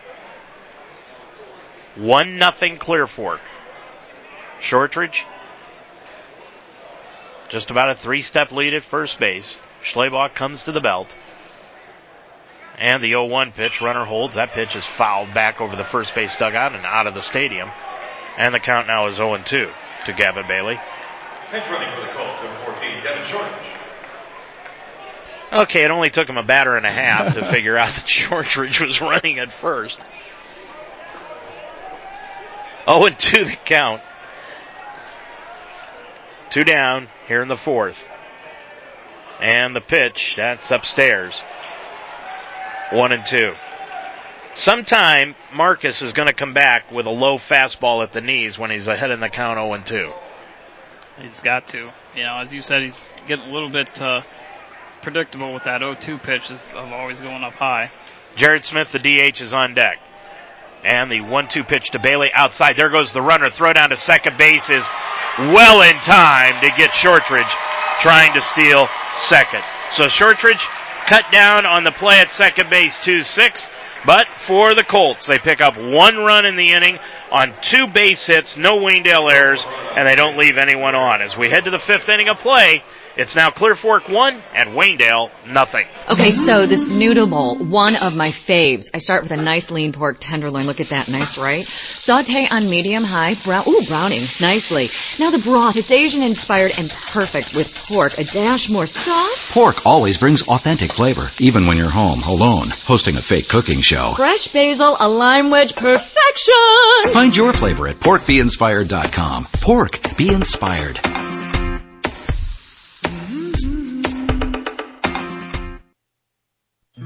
Amish craftsmanship revered worldwide. Dutch quality stone products have become the industry leader in quality and consistency. In the heart of one of the biggest Amish communities in America, Dutch Quality Stone provides a stunning collection of fine veneer stone readily available for dependable, easy to install options for homes and commercial properties. In our corner of the world, people believe in doing things right. Hard work, honesty, and genuine care. Dutch Quality Stone, located on Dover Road in Mount Eaton. Call today 877-359-7866. Bears down on the scoreboard, one to nothing. Colton Purdy will lead things off for Waynedale. Reached on a fielder's choice his first time up. Then Steven Spidell and Jarrett Wanzik. Down one to nothing here in the fifth. Want to thank all of our sponsors this year for helping us bring you Waynedale Athletics. Picking up the Golden Bears, second base number two, Colton Purdy. One to nothing Clear Fork on top of it. Purdy 0 for 1 in the ball game. And that pitch swung on, fly ball out into left center field. Staub came in, now going back, and boy, that ball hung up, and he's got plenty of wheels. He went back and grabbed it near the warning track in left center field. That put a, a pretty decent charge into the ball. Just as you said, hung up a little bit too long, um, and Staub was able, able to go track it down. One away, and it brings up Steven Spidell. Spidell bounced into a 6-3 double play to end the second inning. So he is 0 for 1 in the ball game, and now Doolin going to give Staub out in center field an opportunity to get back to his position, which is shallow center field. Doolin, the one out pitch to Spidell, curve ball upstairs for a ball. Thomas Staub out in center field is the son of Rusty Staub, the coach, but he's also the brother of Joe Staub, who played on that 2010 state championship team, and is that pitch swung on and grounded past the shortstop. No, nice stab by the shortstop Boyer. Picks it up, throws to first base, not in time. It bounced in front of the first baseman Clank, and he couldn't come up with it. Boy, it's, I don't know who you give the error to on that one. That was just an outstanding play by Boyer at short. It was a, it was a good play, but uh, just you know, throw in the dirt. So I would say probably, probably the shortstop uh, for the throw into the dirt. Clay Miller is going to come in and run for Spidell at first base now, and that'll bring up Jarrett Wanzik.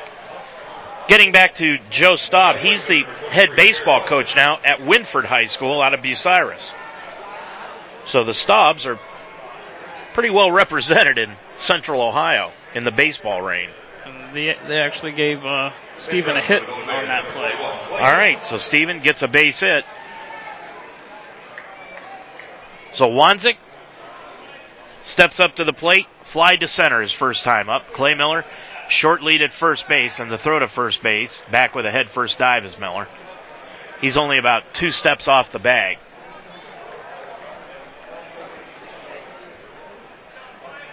One to nothing Clear Fork. Miller gets the lead off first with one down here in the fifth. Pitch is upstairs to Wanzik. One and one the or one and zero the count. Nick Strasbaugh is on deck. He's 0 for 2. And now Rusty Staub's going to walk out to the mound and have a conference with his freshman pitcher. And again, as as we keep saying, it's it's important to start to get some runs. You know, especially you know we don't know what the uh, uh, the sheriff kid that came in and, and was able to hold down Archbold in their regional final game. Um, we don't know what he's like, but I would say it's pretty important to try to get after Doolin now and, and, get some runs on the board so that you're not facing somebody who may possibly be a better pitcher uh, to come in and try to shut the game out. We are in the fifth. There's one out. Clear Fork came through with a run in the bottom of the fourth. They lead it one to nothing. Jarrett Wanzik at the plate ahead in the count 1 0 as the meeting breaks up on the mound. Clay Miller's at first base. Miller, just a short lead off first, just a couple of steps, and the pitch to the plate. That's down low. 2 0 the count now to Jarrett Wanzik. Bears would love to have base runners with the top of the order coming up. Yeah, that's uh, that's the perfect scenario that you're looking at right now. 2 0 the count to Wanzik, right handed hitter. And the pitch, that's outside 3 0, so Jarrett way ahead in the count. 3 0. And I would say, I would imagine Coach McDowell is going to give Jarrett the the X sign for at least these next two pitches. Um, make Doolin throw a strike and try to get two guys on base for Nick. 3 and 0. Pitch to the plate. That's high and outside ball four. He threw four straight pitches outside the strike zone. First walk of the ball game given up by Doolin. Two men on, one man down, and it brings to the plate Nicholas Strasbaugh. Nick 0 for 2 in the ball game. Fouled out to the catcher and grounded to short. But now an RBI situation for the future Wooster Scot. And the pitch to Nick. That's a strike at the belt. Watched a fastball go right down the middle of the plate. 0 1 the count. Tying run at second in Clay Miller, getting a short lead off second base. Wanzik at first, not being held on. That pitch is a curveball, drops over the outside corner at the knees, 0-2. Nick has stood there and watched the first two pitches go by, and he's down in the count 0-2. And now let's see what the freshman comes back with. The pitch to the plate, swung on, fly ball, left field. Clay Miller's going to tag at second, but underneath it is Maradino in short left field near the line, grabs it, and there are two away. Nick got himself down in the count and then had to go after a pitch that might have been a little out of the strike zone, but when you got two strikes on you, you can't take that for granted.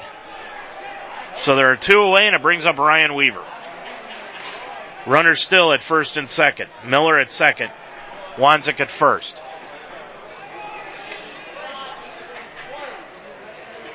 Two down here in the inning. We're in the fifth. Doolin comes set. Pitch to Weaver. High and outside for a ball. And after that uh, walk to Wanzik, uh, Coach Staub sent uh, Sheriff down to the Clear Fork bullpen to start to get loose. Boy, Sheriff's got an interesting background. We'll get into that, I'm sure, here soon. Boy, Doolin stepped up looking to work out of the wind and then backed off and kept himself from balking. Goes into the stretch now. That pitch is low and inside to Weaver. So he's gone high and outside to Ryan, then low and inside. And the count is now 2 and 0. Evan Reidenbaugh, who's two for two, is on deck. 2 0 the count to Ryan Weaver, left handed hitter. Doolin comes to the letters. And the 2 0 swung on and fouled straight back against the screen. And it bounces right back out to Doolin at the mound. It'd be interesting to see if uh, Weaver's able to get on base and, and a runner doesn't score, uh, bases loaded situation for Reidenbaugh, if Staub would go to Sheriff uh, in that situation or not. I would imagine that he probably would. Um, but we'll have to see, wait and see what happens with Ryan Weaver here. Doolin has thrown a lot of pitches in the first five innings. He comes set. The 2-1 swung on, lined into center field. Staub coming in. He's going to play it on the bounce. Rounding third is Clay Miller, but he's going to have to hold. And here's the scenario you asked about. Bases are loaded, two outs, and Evan Reidenbaugh, who's two for two, is coming to the plate. Staub, even as shallow as he's playing in center field, could not catch up to that one. Clay Miller didn't get really a good jump off of second, and Justin McDowell decided to hold him at third. There are two down, and boy, Marcus down is a key point in the ball game. Reidenbaugh into the plate, and now Rusty Staub's going to come out, and exactly what you said, Pat. He's going to go to the bullpen. I, I think uh, I think Doolin knew it was coming. He does. He takes his time on the mound, but uh, he took a little bit of extra time, and I, I think he, he knew what was coming. Um, but again, as as a freshman to come in, you know, he gave up six hits, but um, nobody across, so he, he did a good job for a freshman to come in and pitch in the state uh, semifinal game. So we've got a pitching change here. We'll take a timeout. Your score, Clear Fork 1, Waynedale nothing. Former Ohio State and NFL quarterback Bobby Hoying. Growing up in Ohio, the lessons I learned through sports not only helped take me to the Ohio State University and the NFL, but they also apply every day in my career after sports. Lessons that build character, discipline, sportsmanship, and teamwork are what remain long after your playing days are over. Through interscholastic athletics, OHSAA member schools help kids build a foundation for a lifetime of success. This message brought to you by the Ohio High School Athletic Association. This Waynedale Golden Bears broadcast is made possible by Yoder Builders in Orrville, the Apple Creek Drive-Thru on Main Street in Apple Creek, Dutch Quality Stone in Mount Eaton, the Fire and Ice Pub just west of Fredericksburg on County Road 192, the Spidell Funeral Home with two locations in Mount Eaton and in Brewster, and the Apple Creek Bank. Please let these sponsors know you heard their name on Waynedale High School broadcasts on UltimateSportsTalk.com. So it will be Jalen Sheriff coming into the ball game, the right-handed pitcher. He is a sophomore. For Mitch Doolin, he went four and two thirds. The runners on base, the bases are juiced, are his responsibility. He walked one, struck out one. We told you about the sophomore sheriff. He pitched three innings against Archbold. He was a Fredericktown transfer, had to sit out half the season, 13 games. And then when he was just a couple of weeks away from being eligible to play, he burnt his throwing hand. And when he first came back to pitch, the skin started to tear away and it was on the ball when he would pitch and he started to have bleeding problems, so he had to sit for another three weeks. So his actual first outing after that was in the district semis against Crestview. And now he comes in here in the state semifinal game with two down in the fifth inning and the Bears down one to nothing. And Evan Reidenbaugh, who is two for two at the plate. Miller's at third. Wanzik at second. Weaver at first. Working out of the stretch is Sheriff. And the pitch, high and outside. Oh, they'll call that a strike. Wow. 0 and 1 the count. That looked high and outside, Pat. Yeah, it did. Sheriff, number 13 on the back of his black uniform. That pitch swung on, foul tipped off the mask of the catcher Clark, and now Reidenbaugh finds himself down in the count 0 and 2. The runners on base are the responsibility of Doolin. Now the home plate umpire is going to take a little time to give the catcher, Luke Clark, an opportunity to shake the cobwebs away. 0-2 the count to Evan. Miller at third. Wanzik at second. At first is Weaver. Sheriff comes set. The 0-2 pitch to Reidenbaugh. Swung on and grounded to second. Picked up the second baseman Bortram. He'll flip it over to the shortstop Boyer in time, and that'll do it for the Bears here in the inning. They get no runs as Sheriff comes in and slams the door on two base hits in the inning. No Clear Fork errors, and they leave the bases loaded as we head to the bottom of the fifth. It's now Clear Fork 1 and Waynedale nothing. This Waynedale Golden Bears broadcast is made possible by the Harvest Market in Apple Creek, Miller Custom Exteriors, Shop Brothers Farms, Murphy's Promotions, Deb's Den in Apple Creek, Casa de Sassi, Lem's Pizza, and PNC Bank. Please let these sponsors know you heard name on Waynedale High School broadcasts on UltimateSportsTalk.com. Bears glow, blow a golden opportunity in the top half of the fifth inning, and they are down one to nothing. Marcus Schleybaugh back out to toil. We'll be right back. The Apple Creek Banking Company has remained independent for over 110 years. As a true community bank, Apple Creek Bank is invested in the communities it serves and the local businesses that operate in those communities. Stop in one of their six locations and see what community banking is all about. Shop local, eat local, bank local. The Apple Creek Banking Company, locally owned, community driven. Member FDIC, equal housing lender. One to nothing Clear Fork. Boy, the Bears, three innings in this ball game, Bub. Out of the first five, they've had opportunities to score and just have not been able to get that hit. Yeah, just uh, not uh, not what we've seen, especially in the regional uh, tournament. Um, just seemed like every time the Bears needed a hit or a play to come through, they were able to do it. But uh, so far today, um, just hasn't worked out so far. And the Clear Fork Miracle season continuing as they come up to the plate with Gavin Bailey, who will lead it off here in the bottom of the fifth, then Jared Smith and Hunter Auk. Schleybaugh gave up the run in the last inning. That pitch swung on, lined into center field. Reidenbaugh right there to grab it, coming in on the run for one away. Boy, Bailey tattooed that pitch, but Reidenbaugh just came in and grabbed it nonchalantly, one away, and it brings up Jared Smith, the DH. He's 0 for 1 in the ball game, grounded to short. Back in the second inning to end the inning. One nothing Clear Fork here in the fifth. That pitch swung on, fouled right back here towards us over the net, and it will foul, fall just shy of us. I was ready to fight you for that one. About 10, 10 more feet. Yeah. 0 and 1 the count. That pitch is a curveball that hangs upstairs. 1 and 1 the count to the designated hitter, the junior, Jared Smith. Hunter Auk, the third baseman, is on deck. The wind by Schleybaugh and the pitch. That's a check swing on an outside fastball. Held up in time, 2 and 1. Smith, right-handed hitter, number 15. Schleybaugh working out of the wind with one down here in the fifth. That pitch swung on and popped up on the infield.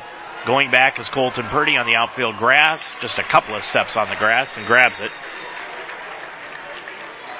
So there are two away here in the inning, and it brings up Hunter Auk, who is 0 for 1. He struck out in the ball up time. His first time up. Two down. Auk, the third baseman, another right-handed hitter, and the pitch to the plate swung on and popped up over to the right side near the first base dugout. Shane Weaver gives chase, and it'll fall behind the first base dugout into the crowd. Lucky Fan has got that ball, but he's going to be chased down by one of the ball girls here pretty soon. I've only seen the the one behind the plate that does the work. I haven't seen anybody. Oh, I see somebody going down. There they go. They're they're earning their money today. That's right. 0 and 1 the count. And that pitch swung on, fouled right back here over our heads. It's going to bounce around, and let's see if it comes back down here. No. It's almost like Plinko. It is. It goes straight back. There's got to be a lot of tiles up there because they seem to bounce around and then come back down. 0 and 2 the count to Hunter Auk with two down. That pitch is high and outside. Schleybaugh cut loose with an 83 mile an hour fastball there. 1 and 2 the count. Here in the bottom of the fifth. One nothing Clear Fork. That pitch curveball over the outside corner. Called strike three. Auk goes down looking. That's the sixth strikeout of the ball game. A one, two, three inning. That's what the Bears needed from Schleybaugh. And as we head to the sixth, it is still Clear Fork one, Waynedale nothing. Need a satisfying snack on the go in your car and don't want to stop long? For over 25 years, the Apple Creek drive-thru has been servicing the public and been a supporter of Waynedale athletics. Like the Bears, the Apple Creek drive-thru has a history of tradition and hard work. Just stay in your vehicle and cruise in. At the Apple Creek drive-thru, every beverage and snack need is met with prompt, courteous service. Located at 23 Main Street in downtown Apple Creek, Art Weaver at the Apple Creek drive-thru wishes the Waynedale Golden Bears the best of luck. Family. At the time you need them the most, they are there. So is the Spidell Funeral Home. They have been family owned and operated for over 125 years, so they understand family. When you come in, the Spidell Funeral Home will walk through the process with you, assisting you in your choices. That's how family works. The Spidell Funeral Home in two locations, on Main Street in Mount Eaton and on Chestnut Street in Brewster. The Spidell Funeral Home, just like family, there when you need them. Deb's Den on Main Street in Apple Creek is your spot for fresh, homemade food daily. Custom handcrafted sandwiches to your satisfaction. And try Deb's Den's relaxing, comfortable atmosphere. It's hometown dining at its best. Deb's Den offers quick, easy service. Breakfast hours are Tuesday through Saturday, 7 to 11 a.m., and Sundays, 9 to noon. Lunch and dinner is served Tuesday through Thursday until 8, Friday and Saturday until 9, and Sunday, noon to 3. Closed on Monday. Deb's Den, next to the Bear, on Main Street in Apple Creek. Bears down on the scoreboard, 1 to nothing as we head to the sixth. They've got six outs left to get a run, and they'll bring up Shane Weaver, Aaron Spidell, and Marcus Schleybaugh. And you cannot be over anxious against Sheriff. Sheriff came in and got the final out of the last inning. He's a right-hander, the sophomore. Same formula that they used against Archbold in the regional championship game last Friday. Weaver, 0 for 2 in the ball game. And that pitch is over the outside corner for a called strike. Shane down in the count 0 1. He always seems to take that first pitch. Sheriff into the wind. And the 0 1, that pitch is a called strike over the outside corner again. Weaver didn't like that pitch call. And we've seen Sheriff come in, and every pitch he's thrown has been a strike. 0 2 the count. To Weaver. That pitch swung on and lined down the right field side, and it will go foul. Nice diving stop by Bailey, but there was no way he was going to catch up to that, even if he dove. And the count stays 0 2. And I was watching during the warm ups. Sheriff's got a, a 12 to 6 curveball that he throws. His fastball is about 78 to 80 miles an hour, but that curveball clocked at 57. So really, uh, you know, something you're going to have to sit back on if if you're able to see it. And the 0-2 pitch to Weaver swung on and fouled straight back here, up against the screen though, and it will stay 0-2. Shane staying alive.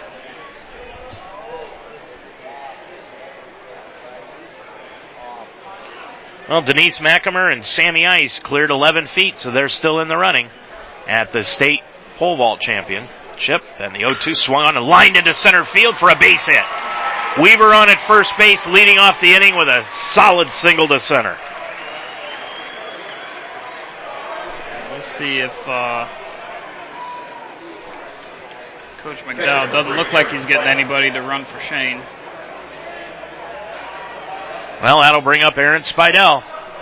Aaron singled his first time up, was thrown out at third, and then fouled out to the catcher his last time up, so he's one for two. Weaver, only six stolen bases on the year. Short lead at first.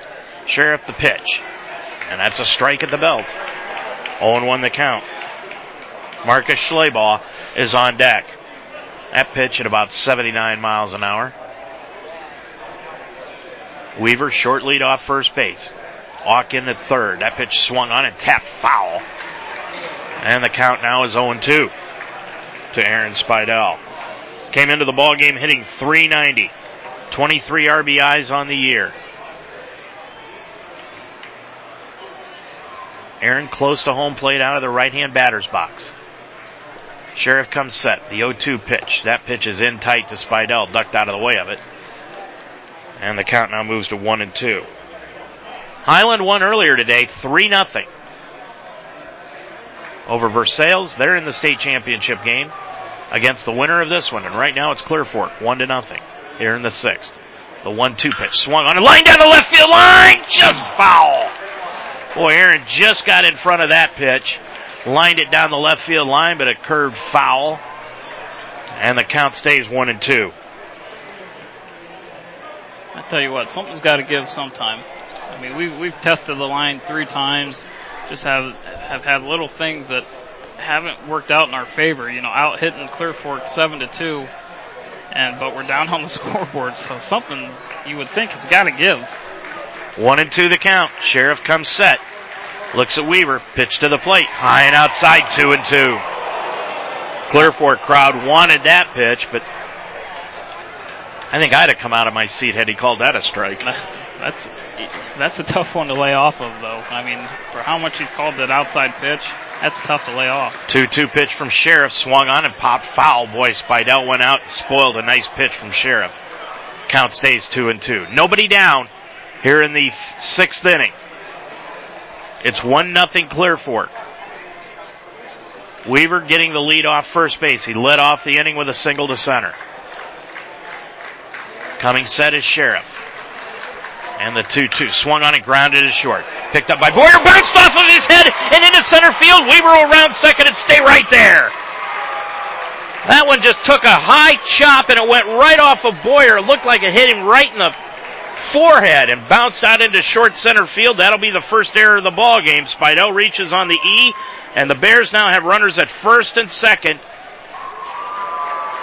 Nobody down, and Schleybaugh is up, and Justin McDowell's going to have a chat with Schleybaugh in between home plate and the and the third base coach's box.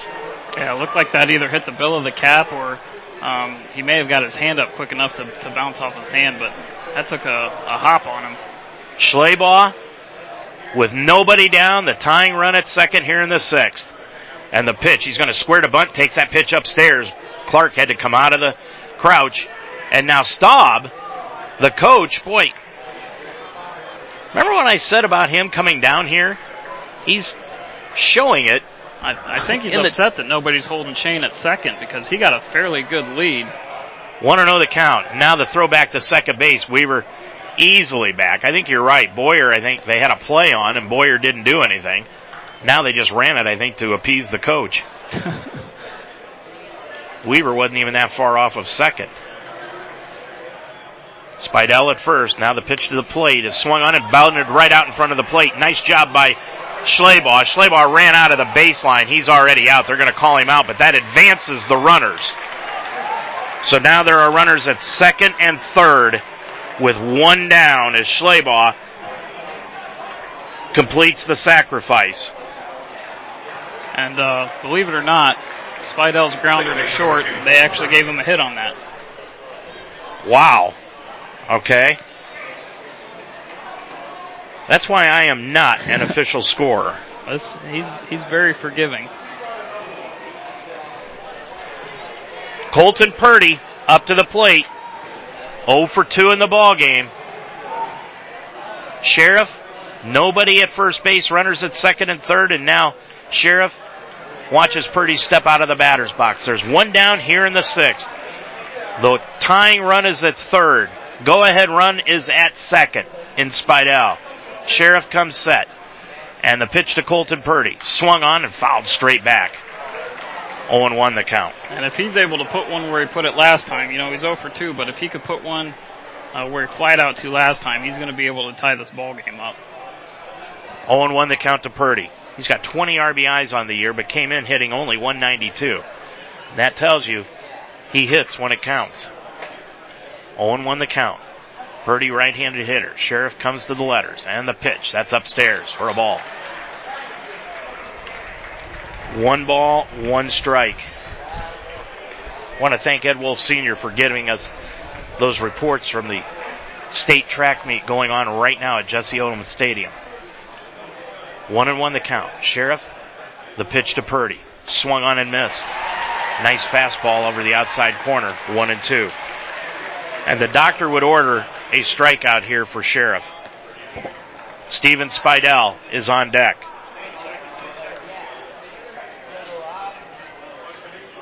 Coming set is Sheriff. The one-two delivery to Colton Purdy. Swung on fly ball That'll left field. That'll do it. It's going to Purdy. It's going to go all the way to the fence. And it'll bounce up against the fence. Coming home is Weaver. Rounding third is Spidell. He'll score. Purdy's going to round second. He's going to go into third with a triple. Oh, and it gets by the third base. Go! And, it, and now Justin McDowell held Purdy at third. Purdy hit it over the head of Mirandino in left field, and the Bears have taken the lead at two to one. Colton celebrated a little too soon, but that throw to third was errant, went all the way to the backstop. Nobody was there to get it. If he would have been paying attention, he could have scored on that and made it three to one. But what a job by Colton Purdy. You know, you're just looking for a fly ball to score the runner at third, and he puts a charge into it and burns the left fielder and ends up getting a triple out of it. Well, we've talked about the whole game, Bub, where the outfielders are playing shallow, and that time, boy, he burnt Mirandino out in left field. He did. He did. They they were a little bit extra shallow. I was watching them um, during that at bat.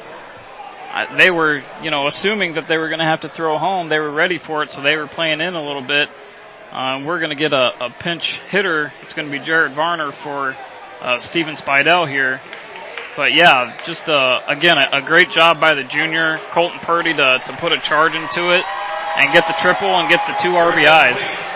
Pitching for the Bears, number 11, Daniel So- This is not Daniel Wobold. Sorry, this is Jarrett Varner. They are both the same number. They both wear number 11. But this is Justin Varner. Justin Varner spent the regional tournament being the DH. Comes into the ball game as a pinch hitter hitting 290 on the year with six RBIs. The freshman will face off against the sophomore Sheriff. Runner at third base in Purdy, and he swings and hits that one, bloops it down the right field line in foul territory. Going back as the first baseman, Clank, and he couldn't catch up to it. That's a, they have actually put Doolin out at first base now. Oh, they do have Doolin at first base. Excuse me. So Doolin playing first base for Clank. So Doolin could not catch up with that. 0 1 the count now to Varner. Pinch hitting for Steven Spidell. Wanzik is on deck. There's one down here in the sixth. Two to one Waynedale. Pitch to Varner, swung and foul tipped off the glove of the catcher Clark, and now the count is 0 2. He's got to get that first step a little bit quicker. Uh, just seems like he's just a tad bit behind uh, Sheriff right now. He's got to get that first step down a little quicker. Sheriff comes set. Getting the lead off third is Purdy. The 0-2 pitch, curveball upstairs to Jarrett. One and two the count. Well, I've said all year long watching Varner, he's got one of the best swings on the varsity team. He just looks good at the plate. One and two the count. Purdy getting the lead off third. Sheriff out of the set. The pitch swung on and missed. Strike three. So Varner goes down swinging. That's the first strikeout of the ball game registered by Sheriff. And it brings to the plate Jarrett Wanzik with two down here in the inning, but the Bears have taken the lead at two to one. Now Sheriff's going to work out of the wind. This is unusual. And the pitch, that is a fastball down low. One and oh the count. He with one out, he worked out of the stretch, and now with two outs, he's going to work out of the wind. I think he's. Well, I don't know what he's thinking. Sheriff out of the wind, and that pitch is upstairs to Wanzik, two and zero. Nick Strasbaugh is waiting on deck. I tell you, if that kid on, if Strasbaugh was on deck, if he was on third base right now and he was going out of the wind, um, he would have a hard time not stealing home. Absolutely. And the pitch to the plate. That is a fastball at the knees. Two and one the count. Purdy at third after the two run triple to give the Bears the lead. The wind by Sheriff and the pitch. That pitch is in tight to Jarrett Wanzik, and the count now is three and one.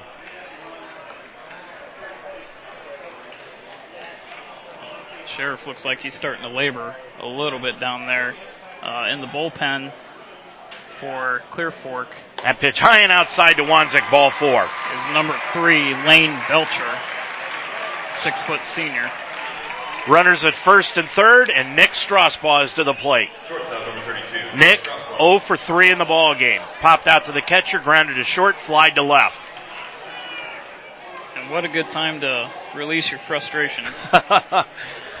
and Marandino is still playing shallow, so is Staub in center field. The right fielder, Bailey, playing relatively deep. Wanzik getting the lead off first. Purdy at third. The pitch to Nick is down low. Nice stop by Clark. Ball one. And we've seen, you know, obviously had a few home runs last year, but the regional semis, his first at bat against Berkshire, putting the ball halfway up the wall. So we know Nick too, he can burn the left fielder as well. Want to know the count to Strasbaugh. The pitch to the plate, swung on, fly ball center field. He just, nope, Staub's going to catch up to it. Hung up, and boy, Staub, he can cover a lot of ground. I'll Yeah. give that kid credit.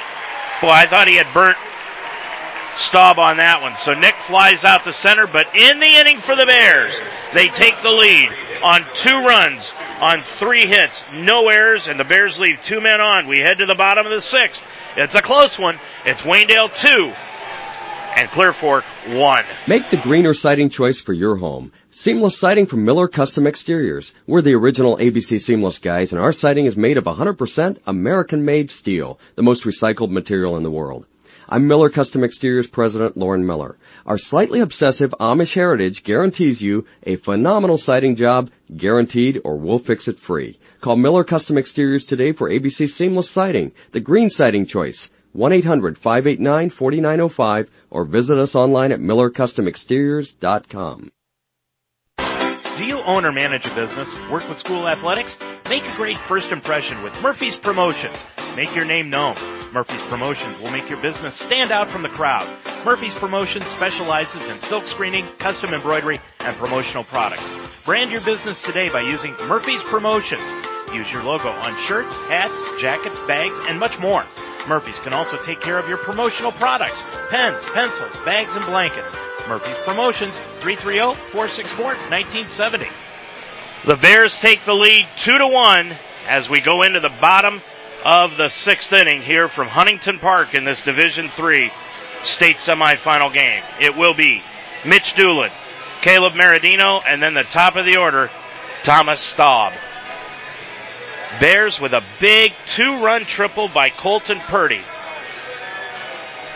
And now they lead it two to one heading into the bottom of the sixth. Doolin 0 for 1, grounded to third his first time up. First baseman number 44, Mitch Doolin. He started the game at the mound and now is the new first baseman. Schleybaugh, for the first time, has been given the lead, two to one. And the pitch to Doolin, swung on and fouled straight back. And the same girl, standing there behind home plate, has to duck away from that in front of the net. 0 and 1. And you, you know, it's cliche, but you got to come back to it. What can you do the next inning after you score some runs and take the lead? Shut the team down. That pitch a curveball outside. You know, that's obviously the number one goal. Um, so that's, you know, that's the goal of every inning, but um, it's it's extra inflated here. One and one the count to Doolin. And the pitch, that's low and outside. Two and one the count. It's also imperative to get the leadoff man out. The Bears got the leadoff hitter on in the last inning and they scored two runs because of it. Same thing that Clear Fork did in the fourth. That pitch is down too low. And the count now three and one. I tell you what, that's been a strike all day. It has been, yes. Three and one the count to Doolin. Leadoff man here in the sixth. And the pitch, that is a called strike. Doolin was ready to go. Oh Boy, did you see Maradino over in the on deck circle? Boy, he's jumping up and down. Now the home plate umpire is really hearing it. I just think it's funny because that was the exact same spot the pitch before was in. Three and two. Schleybaugh, the wind, the pitch. That's low and outside, no doubt about that when he walked him. I think uh, that one looked like he tried to overthrow a little bit, put a little bit extra mustard on that, and just didn't didn't control it as well. So That's we're, the we're going to see a, a pinch runner for Doolin, it's going to be number 25. 25, Jared Lind, uh, 5'10 sophomore. And I would ima- imagine we'll see Meridino here lay the bunt down to get to the top of the order. Meridino, 0 for 1 in the ball game. He has struck out. Schleybaugh, matter of fact, he was the last strikeout victim. No, excuse me, last strikeout victim was Auk. He's got six today.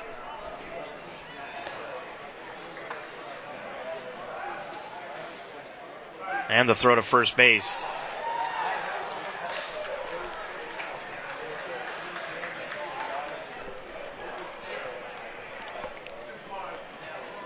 Runner at first base is Lind. Lind getting the lead off. And he holds, and that pitch is down low. Mark is throwing a lot of low and outside pitches right now. He's, he's got to find that zone again, find that outside corner that's going to be called a strike. You know what's going to happen. You know he's going to square to lay the bunt down. Um, so just be ready to field it. Lind getting the lead off first. Weaver holding him. He's holding. That pitch outside and low again. 2 0. Justin McDowell stepping outside the Bears dugout, yelling something out to Schleybaugh. And he's having trouble finding his location here in the inning. Leadoff man got aboard. Now Lind running for him and Doolin at first base. And the pitch is low and outside again, 3 0. And again, you know what's going to happen. You know he's looking to lay the bunt down. You just got to put it, put one into him and not give him a free base runner.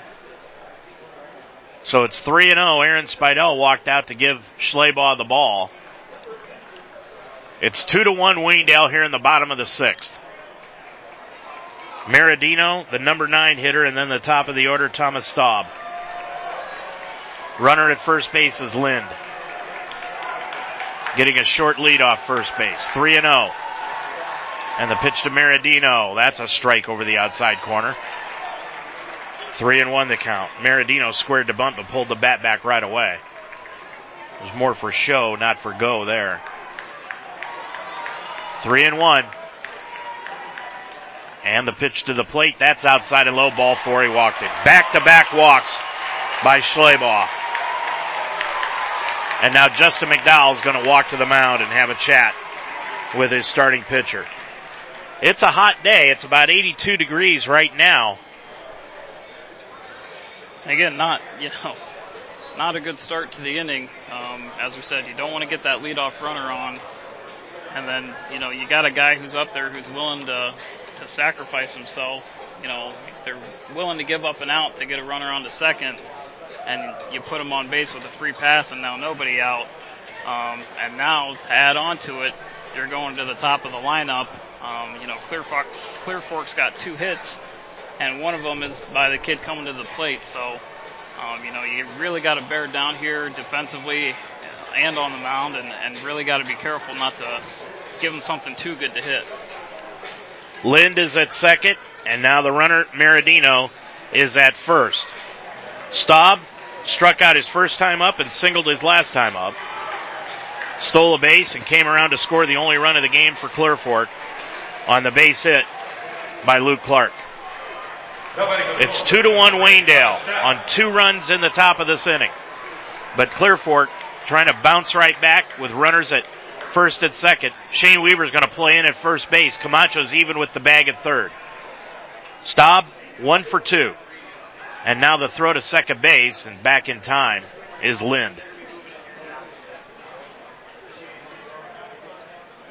Marcus back up on top of the hill. There's nobody down here in the sixth.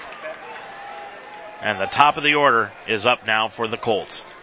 And the pitch to Staub. That pitch is off the inside corner, ball one. You know, I've never been able to understand that, why a home plate umpire strike zone in the last innings suddenly gets different than it was early in the game. 1 0 the count to Staub. And the pitch to the plate. Staub squares the bunt. He offered it that thing. Now the throw down to second base is not in time. Wow. I'm not so sure he didn't have him because Nick came up with the ball and the guy slid right into it. Lind. Yeah, you had to. Wasn't the greatest with throws. He had to scoop it up. A, a better throw, and he would have been dead. Um, and helped to erase that little bit of the threat here. But again, Marcus, they're giving up an out for you. You got to throw a strike here. 2 0 the count to Staub. He squares and he pulls the bat back. Now 3 0. I'm not sure what is a strike right now. Just see, he's missing in the in the same spot it seems like, and it just seems to be a little bit too low. And um, you know, again, if you got to take something off off the ball to throw a strike, then do it. You know, it doesn't have to be over 80 all the time. 3 and 0 the count. The pitch to Staub, and that's a strike at the heart of the plate. 3 and 1 now the count. Nobody down here in the inning. Tying run is at second. Go ahead run for Clear Fork at first. Lind, the tying run at second. The 3-1 pitch to Staub. That pitch is bunted foul. And the count now 3 and 2. So Staub, the bunt was still on. And the count now 3 and 2 and now Camacho is going to back up at third. So is Weaver at first. He'll play on the grass. Just off the grass at first base. On deck is Hunter Boyer. Parker Snyder warming, warming up in the Waynedale bullpen. He just started warming up. And the payoff pitch to Staub. That is swung on and popped foul right back here to the left of us. And that would have been about 15 feet to the right, we would have had a shot. And the count stays full three and two.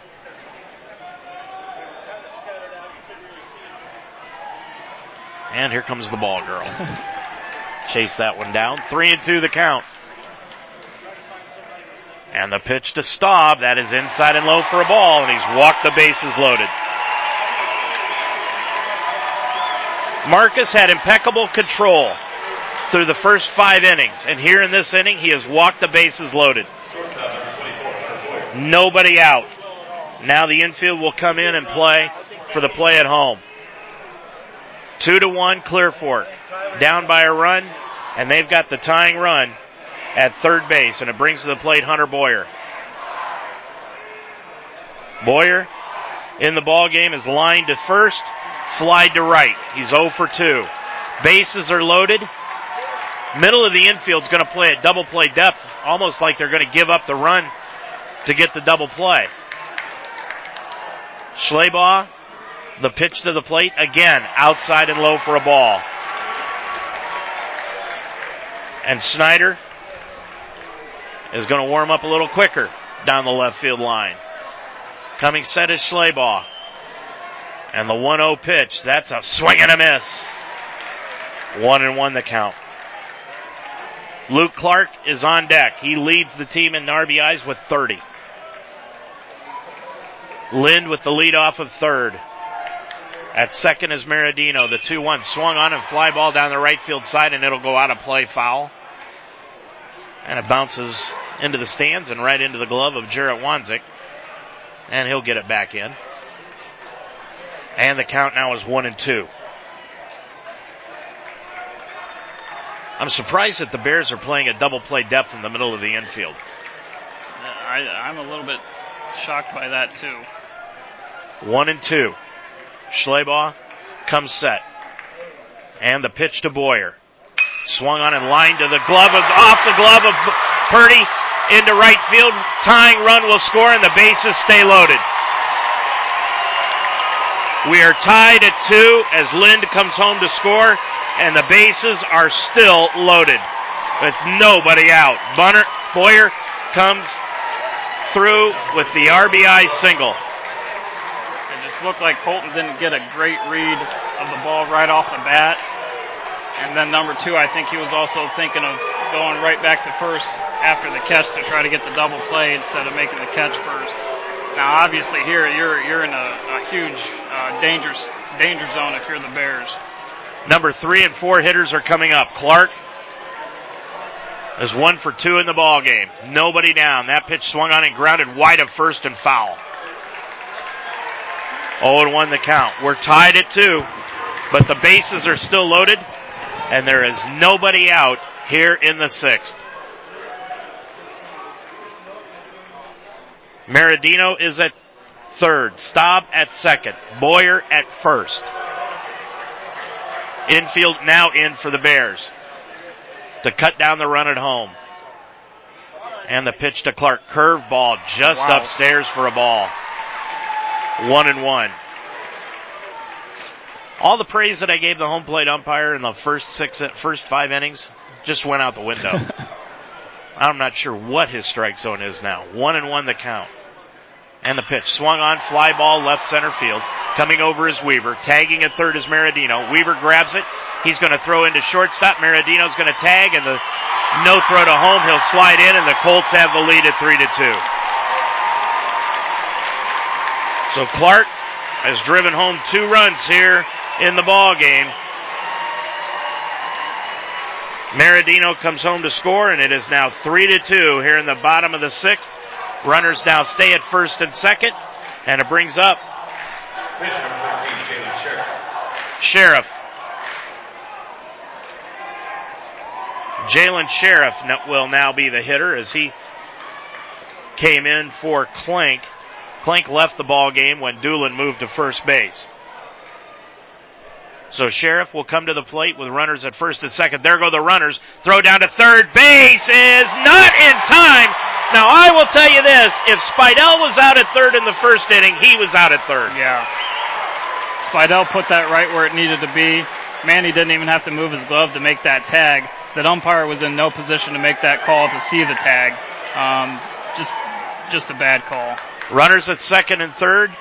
Colts trying to add to their lead. It's three to two. The 0-1 pitch to Sheriff. Swung on and now they, there was a suicide squeeze. Throw back to third base. They got the runner there. Nice play as it was a high and outside pitch.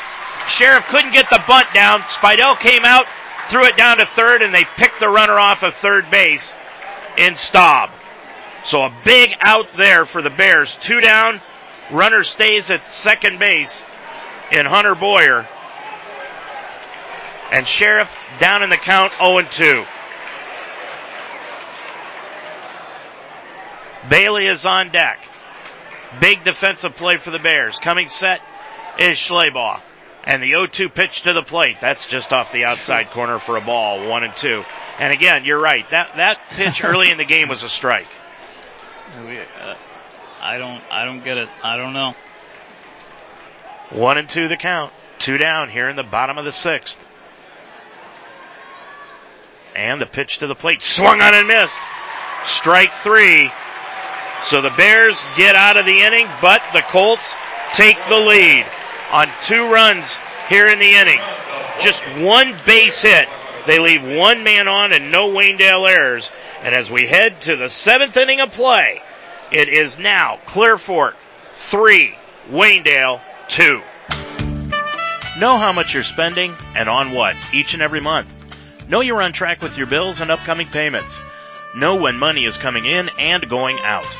Know you have an entire cheering section at PNC Bank with Virtual Wallet. Simplify your finances, track and budget your spending, and save for the future. Learn more at pnc.com slash virtual wallet. PNC Bank, for the achiever in you. PNC Bank, National Association, member FDIC. Where can you get food? Smoking with Southern Pride, the Fire and Ice Pub in Fredericksburg. Build your own burgers, try our brisket and pulled pork. And every Thursday night is half price wing night. Everything cooked to your satisfaction, so you'll come back time and time again. The Fire and Ice Pub, open Tuesday through Thursday, 11 to 10, Friday and Saturday, 11 to midnight, and Sunday, 11 to 8. Located just west of Fredericksburg on County Road 192. Family. At the time you need them the most, they are there. So is the Spidell Funeral Home. They have been family owned and operated for over 125 years, so they understand family. When you come in, the Spidell Funeral Home will walk through the process with you, assisting you in your choices. That's how family works. The Spidell Funeral Home, in two locations, on Main Street in Mount Eaton and on Chestnut Street in Brewster. The Spidell Funeral Home, just like family, there when you need them. Back at Huntington Park, Clear Fork leads it here in the top of the seventh, three to two, but giving you an update from Jesse Owens Stadium here in Columbus at the state track meet. Sammy Ice and Denise McAmer uh, cleared 11 feet 4 inches, and they are still in at 11 feet 8 inches, and there are seven girls left, so they're still in it. Good for them. Yeah. Bears need a run here in the inning to move into the state championship game. Ryan Weaver leads it off for the Bears here in the seventh inning. Sheriff the wind and the pitch. That's a check swing over the outside corner for a strike. That was not a strike in the bottom of the inning.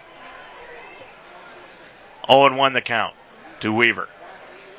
And the pitch. That is a strike at the knees. 0 and 2. Now he is back to the strike zone that he had the first five innings. 0 and 2 the count to Ryan. Reidenbaugh is on deck. That pitch is outside for a ball. 1 and 2 the count. Bears need a run or Clear Fork moves into the state title game against Highland tomorrow. The one two pitch to Weaver, swung on and lined foul over the third base dugout into the screen. And then bounces into the dugout. Counts is one and two. Ryan in the ball game, one for three. One and two the count. Sheriff out of the wind. And the pitch to the plate. That's high and outside two and two. Boy, as Fred McLeod says, it's white knuckle time. two and two the count. Sheriff a deep breath. Now moves into the wind. And the 2-2 swung on and fouled over the third base side and out of play again. And the count stays two and two. Somebody down there got a short term souvenir. Just in time to look over the ball and then have to give it up. Two and two the count to Weaver. The wind and the pitch swung on and lined into left center field for a base hit. Right over the shortstop Boyer's head. Weaver's on at first with a single. There so you go. the leadoff what you wanna man is do. on. Now, uh, again, Clark's got a very good arm behind the plate, so I doubt we'll see Ryan taken off.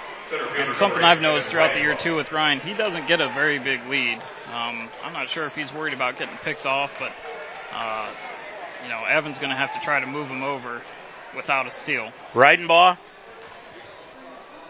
has got two hits today. And he bunts it foul. Boy, that thing came in high and inside and he couldn't pull the bat back in time, but he, in a defensive mode, bunted it foul. 0 1 the count. Well, that's what you know as a pitcher you're kind of taught to do is if they squared a bunt for a sacrifice, you try to go inside, make it difficult for them. Weaver, short lead at first, about three steps. And the pitch to Reidenbaugh. He bunts it right out back to the mound. Sheriff's going to pick it up, throw to first base in time, and Weaver goes to second. So that sets up Shane and Spidell to try to bring him home. Reidenbaugh with the sacrifice. One down, and Shane Weaver is up to the plate now. He is one for three today with a run scored. His last time up, he singled to left. A base hit here would probably tie the game. I, I would agree with you. Sheriff steps off the back of the mound, and Weaver goes scurrying back to second base. Now Sheriff up on top of the hill. Shane Weaver. Now they're just going to intentionally walk Weaver. So rather than pitch to Weaver, they will just intentionally walk him. That sets up the double play, and it brings up Aaron Spidell. And now Rusty Staub is going to walk to the home plate umpire and have a chat with him. And now he's going to go out and talk with Sheriff in his infield. I think he's uh, again just kind of killing some time. Lane Belcher's down there warming up again in the bullpen for Clear Fork, uh, so he may uh, maybe buying a little bit of time, and you know obviously going to talk about what he wants his team to do. Um, but you know, again, as you said, this is white knuckle time. Belcher's throwing a lot of pitches down in the bullpen. He has. I mean, he's he's got to be ready. You would think that he's ready. He was warming up last inning and started this inning warming up as well. So I would imagine that he's he's good to go. Um, maybe Staub just wants to see what's what's what's going to happen here with Spidell. You know, I, I would imagine maybe if he gets on, he'll bring in Belcher. Um, but maybe if he gets Spidell out, he'll leave uh, he'll leave him in there. Aaron is two for three in the ball game. He talked with Justin McDowell and went down and talked to Brandon Giles. Brandon had a word with Shane Weaver, so let's see if the Bears are putting something on here. One down. And Spidell, that bounces in front of the plate from Sheriff. 1 0 the count. Nice stop by Clark. Runners cannot advance. 1 0. Schleybaugh is on deck. One down. Tying run and Ryan Weaver is at second. Shane Weaver at first base is the go-ahead run if he can come around. Three to two Clear Fork here in the seventh. And the pitch to Spidell takes that pitch up high for a ball. Two and zero oh now the count to Aaron. The more tensions rise in this game, Pat, I think the more the strike zone shortens. Two and zero oh the count. Sheriff peers out at the runners. That pitch swung on and grounded past the third baseman and down the left field line. And oh. now what in the world was Weaver doing?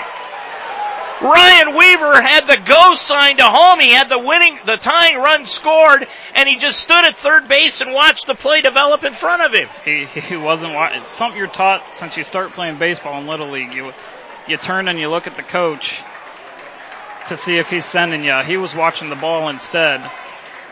Oh boy. Hopefully that's something that doesn't come back to bite the Bears. Now Schleybaugh, and there's going to be a pitching change here in the ball game. Sheriff is going to be taken out of the ball game, and they are going to be bringing into the contest. Be uh, number Be- three, Lane Belcher. Lane Belcher will be coming in to relieve. So there is a timeout on the field for a pitching change, and we will be right back. This Waynedale Golden Bears broadcast is made possible by the Harvest Market in Apple Creek, Miller Custom Exteriors, Shop Brothers Farms, Murphy's Promotions, Deb's Den in Apple Creek, Casa de Sassi, Lem's Pizza, and PNC Bank. Please let these sponsors know you heard their name on Waynedale High School broadcasts on UltimateSportsTalk.com. They are role models and educators. Their work requires a great deal of time and energy for very little pay. Who are these unsung heroes? Thanks, Coach. Thanks, Coach. The simple truth about education-based athletics in Ohio is this. Without a committed team of coaches and administrators, they just wouldn't be possible. School sports, they bring out the best in all of us. This message presented by the Ohio High School Athletic Association and the Ohio Interscholastic Athletic Administrators Association. Well, let's hope that doesn't come back to haunt the Bears. Ryan Weaver had the run tying score in his lap and for some reason just stopped at third base. Justin McDowell was in the third base coach's box waving him home and he just stopped at third. Yeah, again, just wasn't was watching the left fielder field the ball instead of watching uh, Coach McDowell. But you know what? A, a, good job by seniors Shane Weaver and uh, Aaron Spidell out there to know, give him high fives and probably tell him, you know, shake it off. We're going to get another one, and you're going to score it. Um, so you know, just another example for these these seniors of, of great leadership. They have really matured over the last year. So Lane Belcher is the pitcher. Belcher, right-hander. What year is he? He is a senior. He is a senior. A senior, six foot. Marcus Schleybaugh comes up with the bases loaded. Clear Fork is playing at double play depth in the middle of the infield. They're going to go for the win. One down here in the seventh. Bears have the bases juiced. And Schleybaugh to the plate. And the first pitch is taken low and outside. Nice stop by Clark as he went wide of the right left-handed batter's batter's box to stop that one from being a wild pitch. I can see why he's all OCC catcher. Um, you know, leading the team in RBIs, just gets it done, and, and he's great defensively. They are strong up the middle. Staub in center, and Clark behind the plate. 1 and 0 the count to Schleybaugh. And the pitch swung on line into left field. It'll go down the line. Picked up by the left fielder Maradino. Coming home is Weaver from third. He's going to come in to score, and the Bears take the lead at four to three on the base hit down the left field line by Mr. Clutch, Marcus Schleybaugh. And that's that's one of the reasons. Not only his pitching, but what he's done in the field and at the plate as well this year. That's the reason why he's the league MVP. Um, again, as you said, he, he's just clutch. You know, it, it's almost like he took those runs that he gave up in the bottom of the six upon himself and he said, if I get a chance to do something in this inning, I'm going to do it. And, and that's what he did, and that's what you expect out of your seniors. So the Bears have come back with two runs of their own here in the seventh to lead it four to three, and Colton Purdy is up. Purdy had the triple to give the Bears the lead in the last inning. He's one for three. Runners at first and second, and that pitch is taken low and inside for a ball. And while we've got this opportunity, a quick update from Jesse Owens Stadium. Sammy Ice is still in at 11-8. Denise McAmer is out at 11-8. So Sammy Ice is still in it. That pitch down low. Nice stop by Clark again as he got his body in front of it and bounced out in front of the plate 2 and 0. Well, if she was in the uh, the top 7, then the, I believe the top 8 gets you all Ohio status. So, uh, congratulations to her to be able to do that her senior year. I believe a Youngstown State commit. 2 and 0 the count. That pitch is upstairs. Ball 3. Purdy had to duck out of the way of that one. 3 and 0. Boy, another run here would look very, very good. Coming set is Belcher. And the pitch. That's a strike at the knees. Taking all the way was Purdy. Three and one the count. On, on deck is Jarrett Varner. Three and one the count now to Purdy. Spidell at second. Schleybaugh at first. One down. The pitch swung on and grounded to third. Goes right underneath the glove of Auk. Rounding third is Spidell. He's going to come home. Here's the throw from left field. Spidell is in safely. Rounding third and holding right there will be Schleybaugh and going into second on the throw is Purdy. Back to back base hits by Purdy and the Bears lead it now five to three. It's a great day for Colton Purdy. I mean, when, when he's needed to come up big, he's done it. And of all, that was ruled an error. So no RBI. That's the first error of the game. But Schleybaugh goes down to third and Purdy is at second. So runners at second and third, still one out. And Jarrett Varner is to the plate and the Bears have got the lead now at five to three. And The infield moving in for Clear Fork. Belcher comes set, checks the runners. Purdy at second, Schleybaugh at first. Varner grounds it to third. Coming in is Auk. He's going to hold it, and he's got now Schleybaugh in a rundown between third and home. Now the throw to the third baseman. Schleybaugh reverses his field. He's going to hold it up there, and now he's going to get back to third base safely. For some reason, the pitcher, Belcher, didn't throw the ball to third. And got back to third safely. So the infield fielder's choice and the bases are loaded. I don't know what he was doing. Once uh, Marcus actually turned and, and started running backwards and turned his back to the throw, all he had to do was flip it back to the catcher who was covering third base, and I think they had Marcus Marcus dead. Evan Reidenbaugh is warming up down the left field line too, Bub. I wonder if that's that's going to be it for Schleybaugh. Schleybaugh is going to leave the ball game. I would think he'll come out and pitch in the next inning. Who's coming in to run for him? I can't tell who that is at third base coming in to run for Marcus Schleybaugh. I can't tell either. It's one thing about the Bears uniforms, the gold numerals, they are hard to see. Jarrett Wanzik comes up with the bases loaded. One down still here in the seventh. That pitch low and outside for a ball. Is that number 24? Looks like it's definitely a two. Jeremy Kime. That's Jeremy Kime. Okay. Kime is at third base running for Schleybaugh. Coming set is Belcher with the bases loaded. The 1-0 to Wanzik. Low and outside ball two. And the Waynedale crowd is getting into it.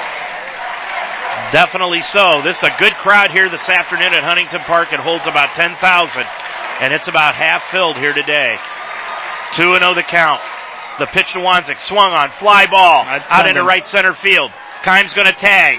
Third right fielder Bailey. He's going to catch it. Kime's going to come home. Here's the throw to the plate. Not in time. Kime ran into the catcher but managed to slide home and the Bears lead it now 6 to 3 on the sacrifice fly by Jarrett Wanzik.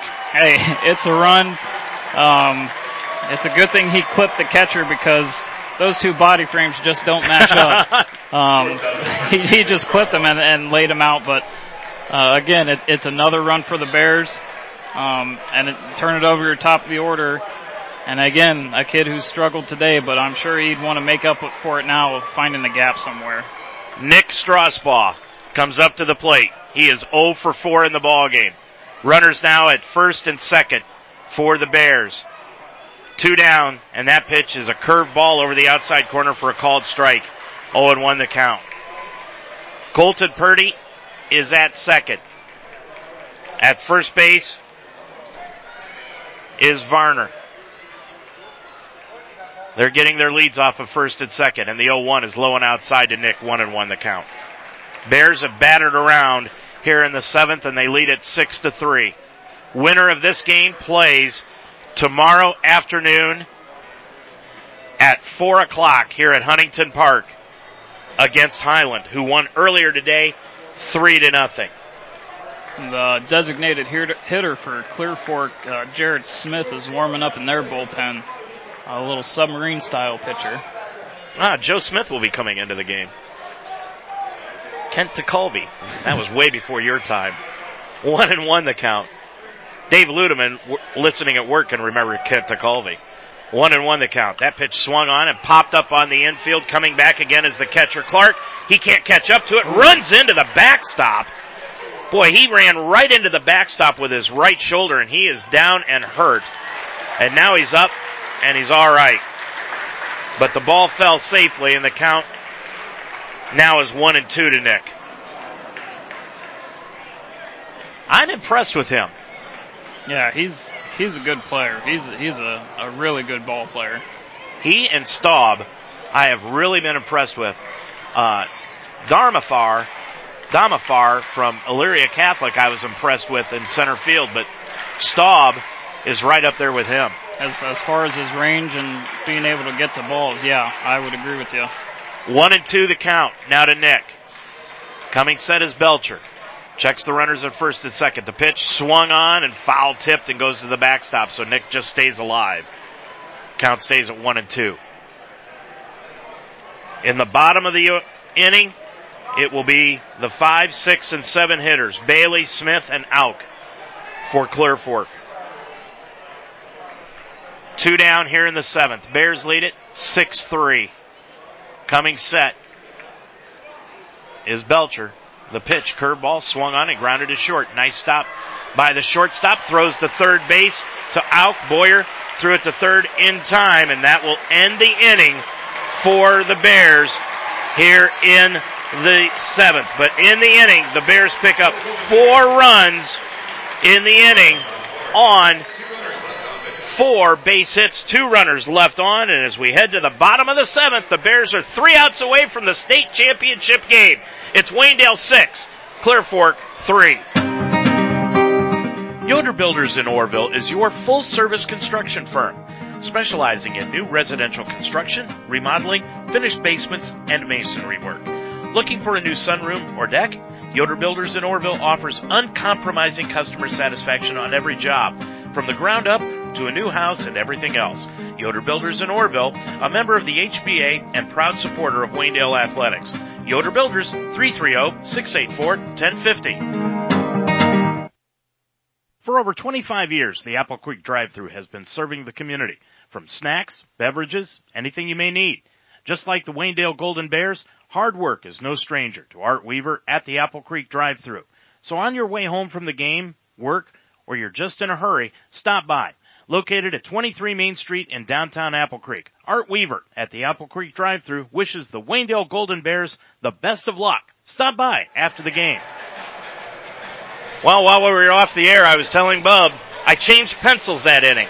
I went back to the red pencil that the Bears won against Elyria Catholic just at the top of the seventh, and the Bears came up with six runs. So if they win this game, Pat, and I don't use the red pencil tomorrow, kick me.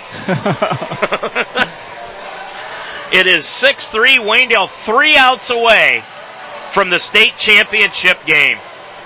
And it will be Gavin Bailey, who's 0 for 2, Jared Smith, who's 0 for 2, and Hunter Auk, who's 0 for 2, and Marcus Schleybaugh will stay in the ball game and try to go for his 10th win of the year. Right number 29, Gavin Bailey. Bailey has struck out, fly to center. Let's see if Marcus can keep his control in this inning. He ran into trouble walking three in a row in the last inning, and that pitch is a strike over the outside corner. The last inning, Pat, that was not a strike. No, I, I think again Marcus's problem last inning was he was getting the ball a little bit too low. Um, that one he worked up a little bit. 0 1 the count. Swung on, fouled down the right field side. Wanzik gives chase, but it will go back into the seats. And the count is 0 2. What a comeback. Four in the sixth. Down three to two. Bears with four. Now lead it six to three. Three outs away from a date tomorrow afternoon at four o'clock against you know who. 0 2 the count. That pitch swung on and fouled down the right field side and up into the loges. Shatterproof glass good investment in the ballpark. 0 2, the count stays to Bailey. Camacho just about a step behind the bag at third. 0 2, the count. The wind by Schleybaugh. The pitch, high and outside for a ball. 1 and 2. And he's, he's, you know, still doing a good job of, of working that outside corner.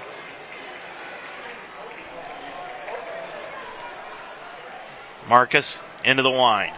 The one-two pitch to Bailey. That pitch is a check swing on an inside fastball, and the count evens two and two. That topped out at 83, so he's still throwing as hard as he was earlier in the game. Yeah, we've seen that all year. Um, really, just the one bad inning last inning, which is very un- uncharacteristic of Marcus. Two and two the count to Bailey, the leadoff man here in the seventh, and the pitch swung on and fouled back. And the count stays two and two. I'm not so sure. I, I don't know what's in his arsenal, Marcus, but I'm not so sure I wouldn't uh, maybe throw a curveball here. He's, he's fouled off the fastball. He's got the timing on a little bit. Maybe switch him up with a little curveball. And the 2-2 pitch. That pitch is a curveball over the inside corner for a strike three called. Good call. Got him looking. Bailey backed away from it, and it broke right over the inside corner. That's eight strikeouts in the ball game for Schleybaugh. One down here in the bottom of the seventh. It's six to three Waynedale, and Smith, the DH, takes that pitch upstairs for a ball. Rick Manning, I'm coming after you. oh my.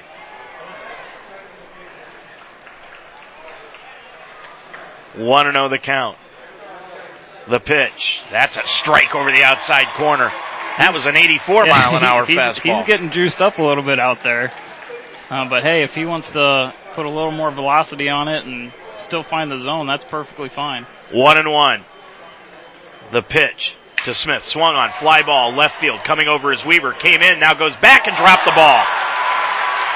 Weaver in left center field. Picks it up. Throws it into second base. And in with a slide is Jared Smith. That's got to be an error on Weaver, a two base error allowing Smith to get to second base. Uh, yeah, they, they ruled it an error. Pretty easy call, at least you would think to rule that an error.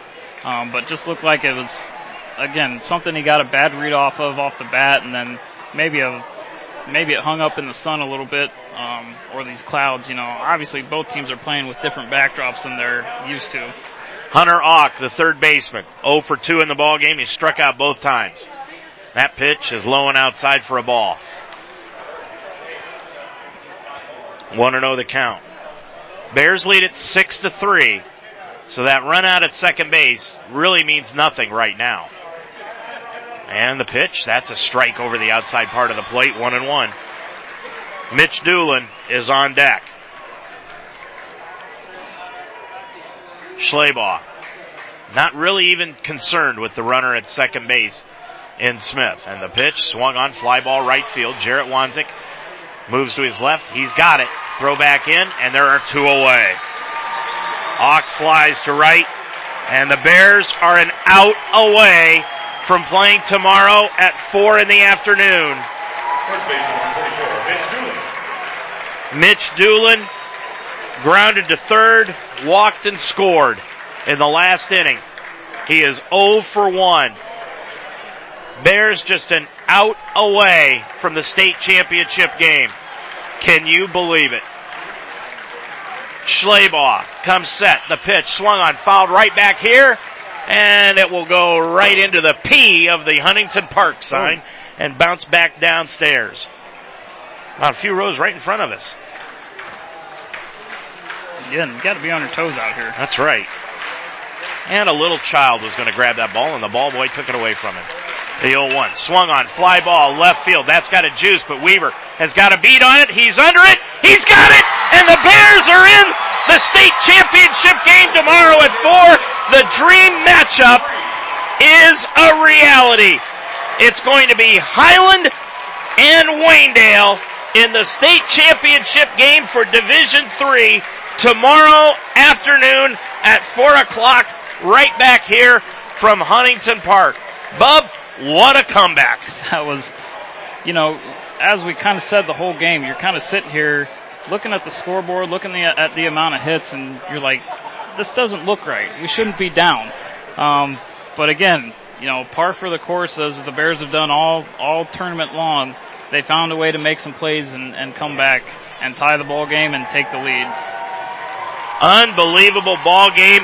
They come back and win it. A standing O from the brown and gold fans behind the third base dugout. Waynedale will play tomorrow against Highland. We're going to be back here from Huntington Park. Pat and I will wrap things up here in this one. A six to three Bears victory. We'll be back right after these timeouts. The Apple Creek Banking Company has remained independent for over 110 years. As a true community bank, Apple Creek Bank is invested in the communities it serves and the local businesses that operate in those communities. Stop in one of their six locations and see what community banking is all about.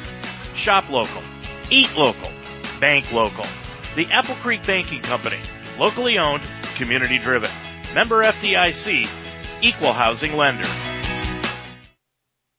Make the greener siding choice for your home. Seamless siding from Miller Custom Exteriors. We're the original ABC Seamless guys and our siding is made of 100% American made steel, the most recycled material in the world.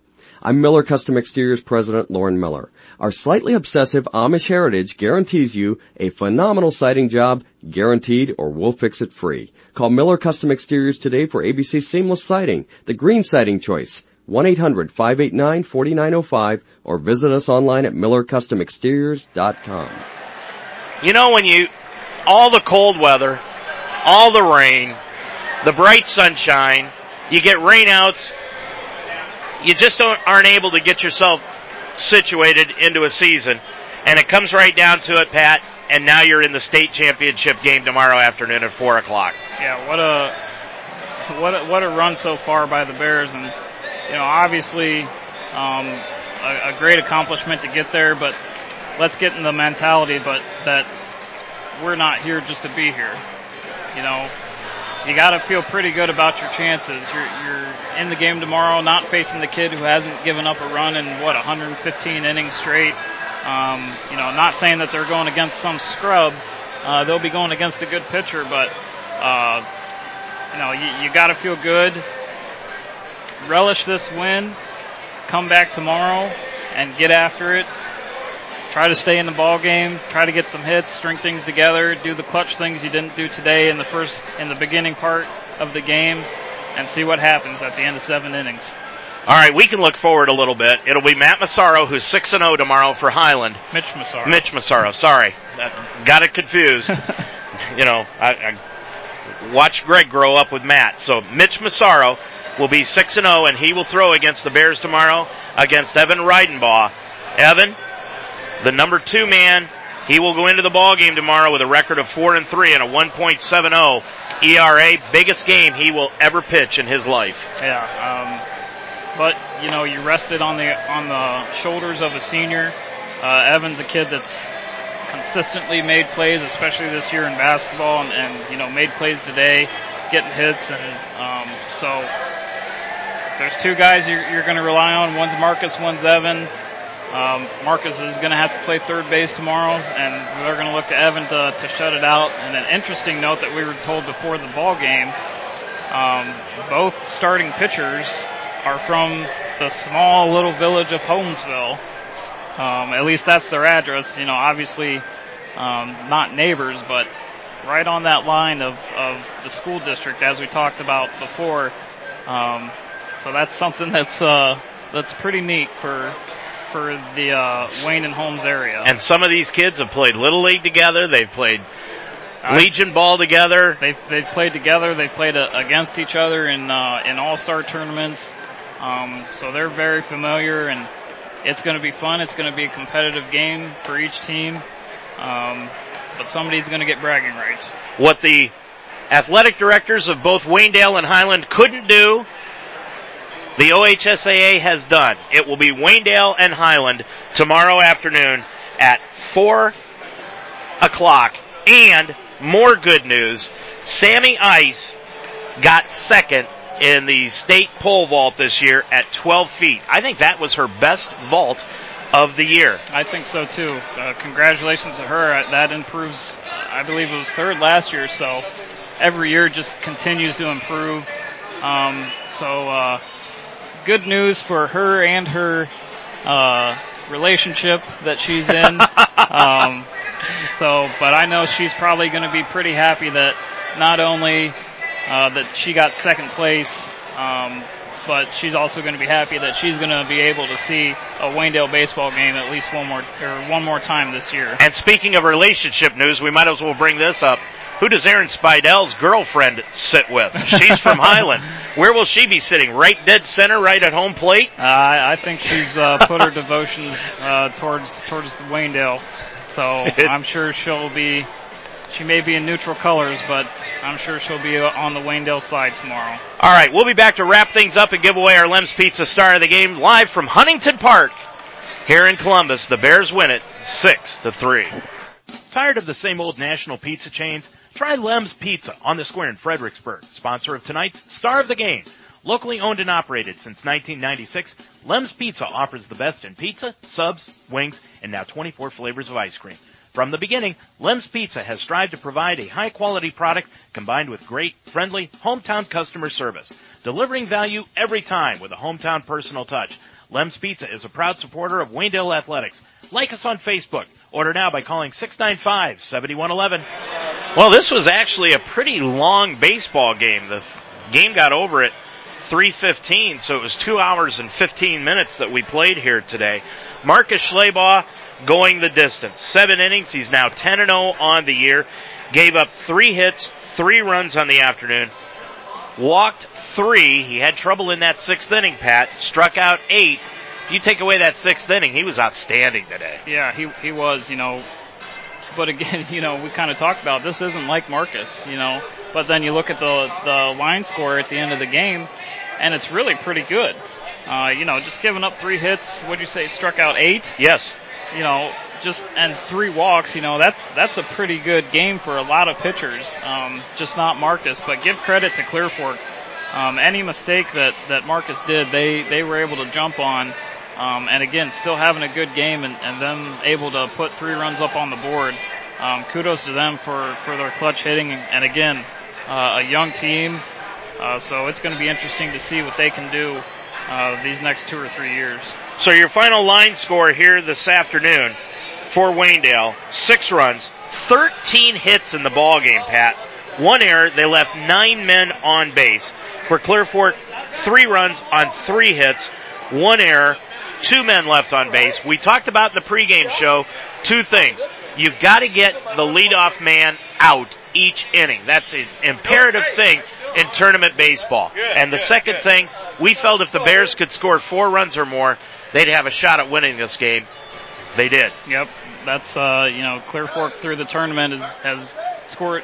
I think five of their four or five of their wins they've scored four runs. So uh, we talked about on the way down. If you can put four runs up, you're either going to go into extra innings or you're going to have a chance to win it, especially with Marcus on the mound. And um, you know obviously that's what they did. So uh, with the six runs, so um, you know they were able to at the end of the day do the things they needed to do to to win this ball game and uh, continue their march on and play one more game. One more game. That's tomorrow at 4. Right back here at Huntington Park. We'll have it for you here on UltimateSportsTalk.com. We'll be back to wrap things up and give away our Lem's Pizza star of the game right after this final timeout. At Lem's Pizza in Fredericksburg, you get a pizza you won't get anywhere else. There's a reason we've been in business since 1996. We use the finest ingredients combined with friendly hometown service. We not only offer pizza, but great subs, wings, and 24 flavors of ice cream. Eat in or carry out. Lem's Pizza, open for lunch every day at 10:30 and Sundays at 2. And we're open until 9 on Sunday through Thursday, until 10 Friday and Saturday. It's not just pizza, it's Lem's Pizza on the square of Fredericksburg. Like us on Facebook, 695-7111. Pat, I want to say this. Every team goes into every year dreaming of winning a state title, dreaming of just getting to the state tournament.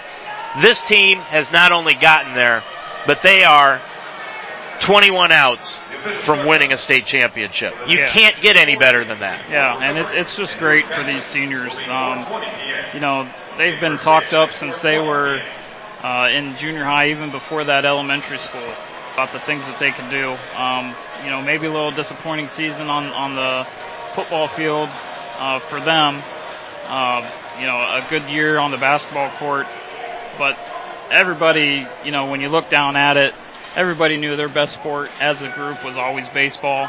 Um, so for them to be able to display that and put their names in the record book as a team, um, I know they wouldn't want it any other way uh, because they just love each other, love playing with each other uh, on the on the field and on the court. So, um, you know, just just again something they wouldn't want to have any other way. Well, hey, when you get the baseball out on the mound and you got a guy up to the plate, you got a 50-50 shot of winning and losing, and that's what's going to happen tomorrow. The dream matchup is now reality. Aaron Dorkson talked about it in the paper. Nobody wanted to talk about it. Everybody did. Nobody wanted to, but everybody did. Highland and Waynedale, and it's become a reality tomorrow afternoon at 4 o'clock. Yeah, just uh, again, just an exciting thing. I mean, of how big Ohio is and, and how many counties are in there. the the two teams that are separated by 14 miles uh, are going to play in the state championship game. Um, just an exciting thing, and um, I think people are going to be asking, what are they putting the water up there to get such good baseball players? Um, but again, both teams are going to be excited, and, and it adds a little bit of, of extra intrigue to the game as well. Well, we're excited. Yeah, we're we're definitely excited. So the Bears win it here this afternoon, six to three. I don't think there's any doubt who we're going to give our Lem's Pizza star of the game to. It's going to be Colton Purdy here this afternoon. yeah, just a, a great game by Colton. Hit the uh, the go ahead triple uh, early in the game, and then added a, another RBI in that last inning. And um, you know, just just great to see him come through as a junior for these seniors.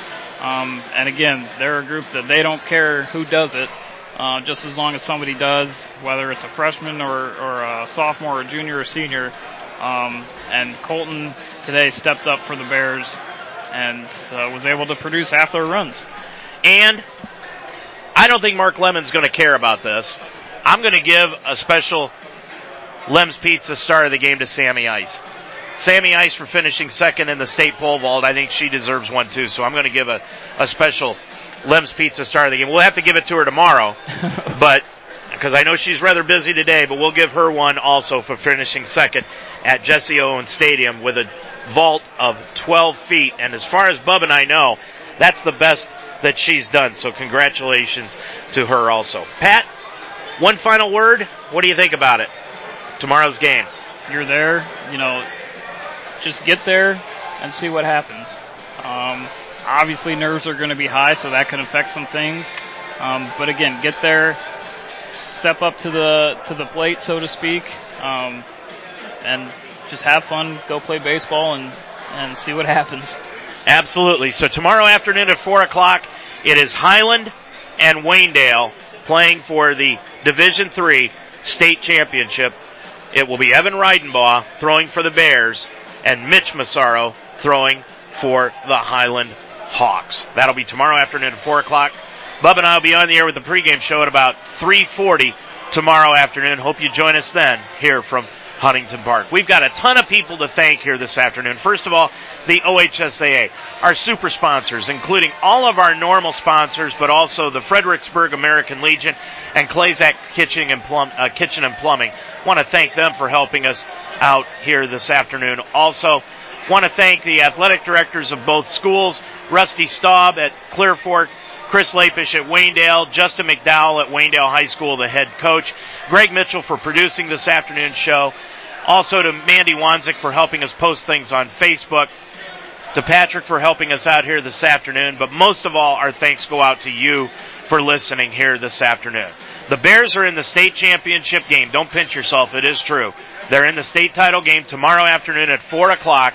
We'll be back on the air at 340 with the pregame show one last time here from Huntington Park. I'm Dave Mitchell for Patrick Mitchell reminding you once again your final score here today from Huntington Park. It was Waynedale 6, Clear Fork 3. The state title is 21 outs away. Have a good afternoon, everybody. You've been listening to an Ultimate Sports Talk presentation of Waynedale Golden Bears State Tournament Baseball. Today's game has been brought to you by the Apple Creek Drive-Thru on Main Street in Apple Creek. Casa de Sassi, call 330-830-9760. The Apple Creek Bank. Murphy's Promotions, call 464-1970. Miller Custom Exteriors, call 695-4905. The Spidell Funeral Home, with two locations in Mount Eaton and in Brewster. PNC Bank. The Fredericksburg American Legion. Clayzak Kitchens, and Yoder Builders.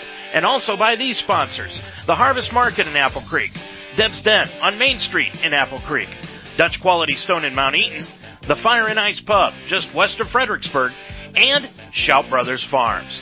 Waynedale Golden Bears State Tournament Baseball is a presentation of UltimateSportsTalk.com.